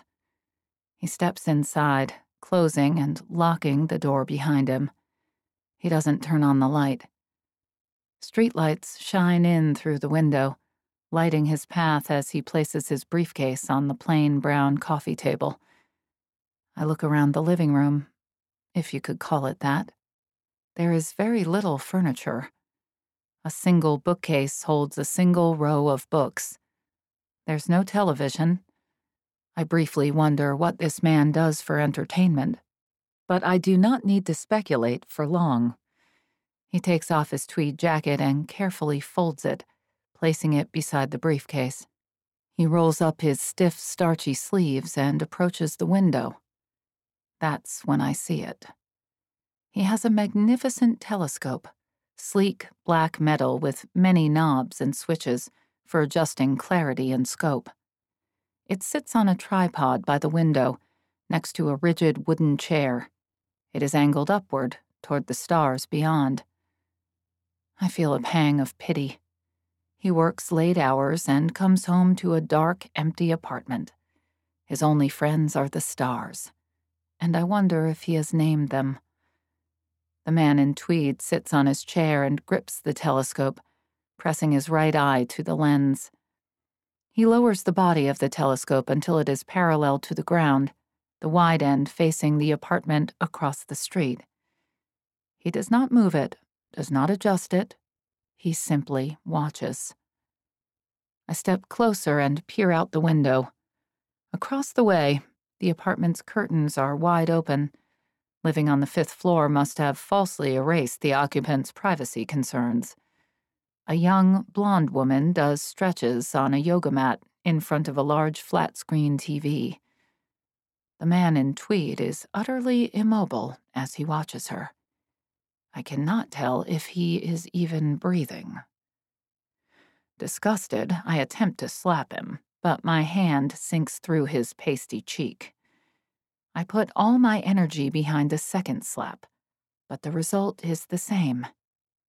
Completely unaware of my presence, the man continues to watch. I want to run away, but I cannot leave. I cannot leave this vulnerable woman to this creep. Finally, she finishes her routine and exits the room, no longer in our line of sight. Relieved, I wait for the man in tweed to put away his telescope and call it a night. Instead, he remains resolute. He doesn't shift the telescope to scan the other lit windows for another source of entertainment. He waits for the woman to return. I step back, a heavy feeling in the pit of my stomach. I'm not much better than him.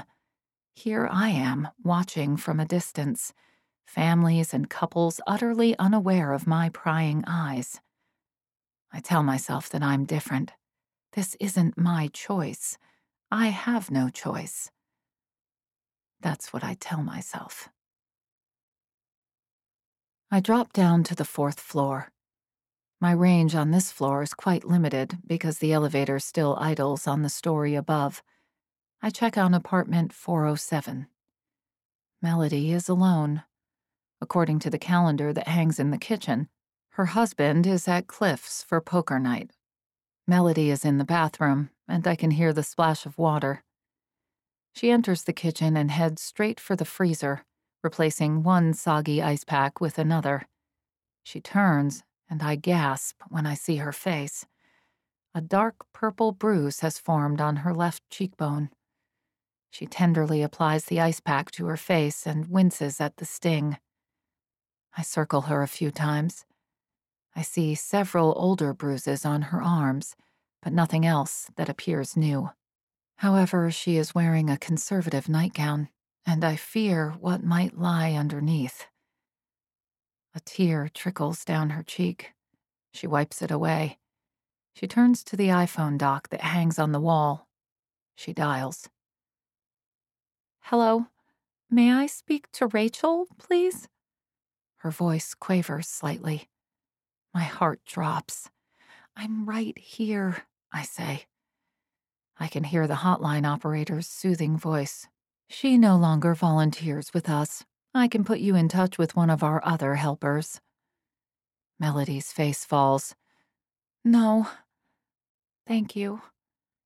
She ends the call. Slumping against the wall, she sinks down onto the cold, hard linoleum.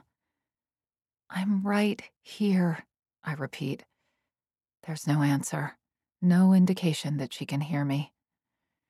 I sit beside her, and I place my hand near her shoulder, stopping a hair breadth away. I can almost feel her warmth. I want her to stop crying. She needs to know she's strong enough to overcome this. She's strong enough to get the help she needs. Melody suddenly stops crying Leaning heavily against the wall, she clambers to her feet. A resolute expression has formed on her face. Did she somehow receive my message? I would like to think so. She exits the kitchen, heading toward the bedroom. I wait, but she doesn't return.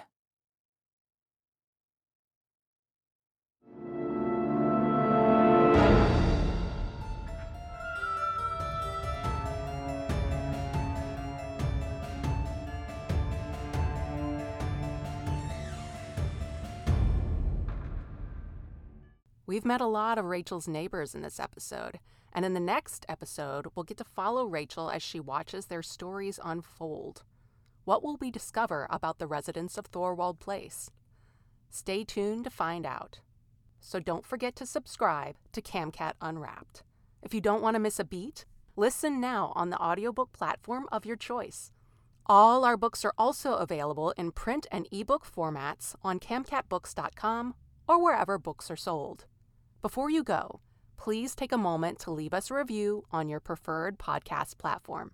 Thank you so much. CamCat Unwrapped also offers other CamCat books as podcasts. Also, check out our interviews with authors, editors, and other bookworms, and our background episodes, where we unwrap exclusive content relating to our books. Tune in again to CamCat Unwrapped, because CamCat Unwrapped is where book lovers meet. うん。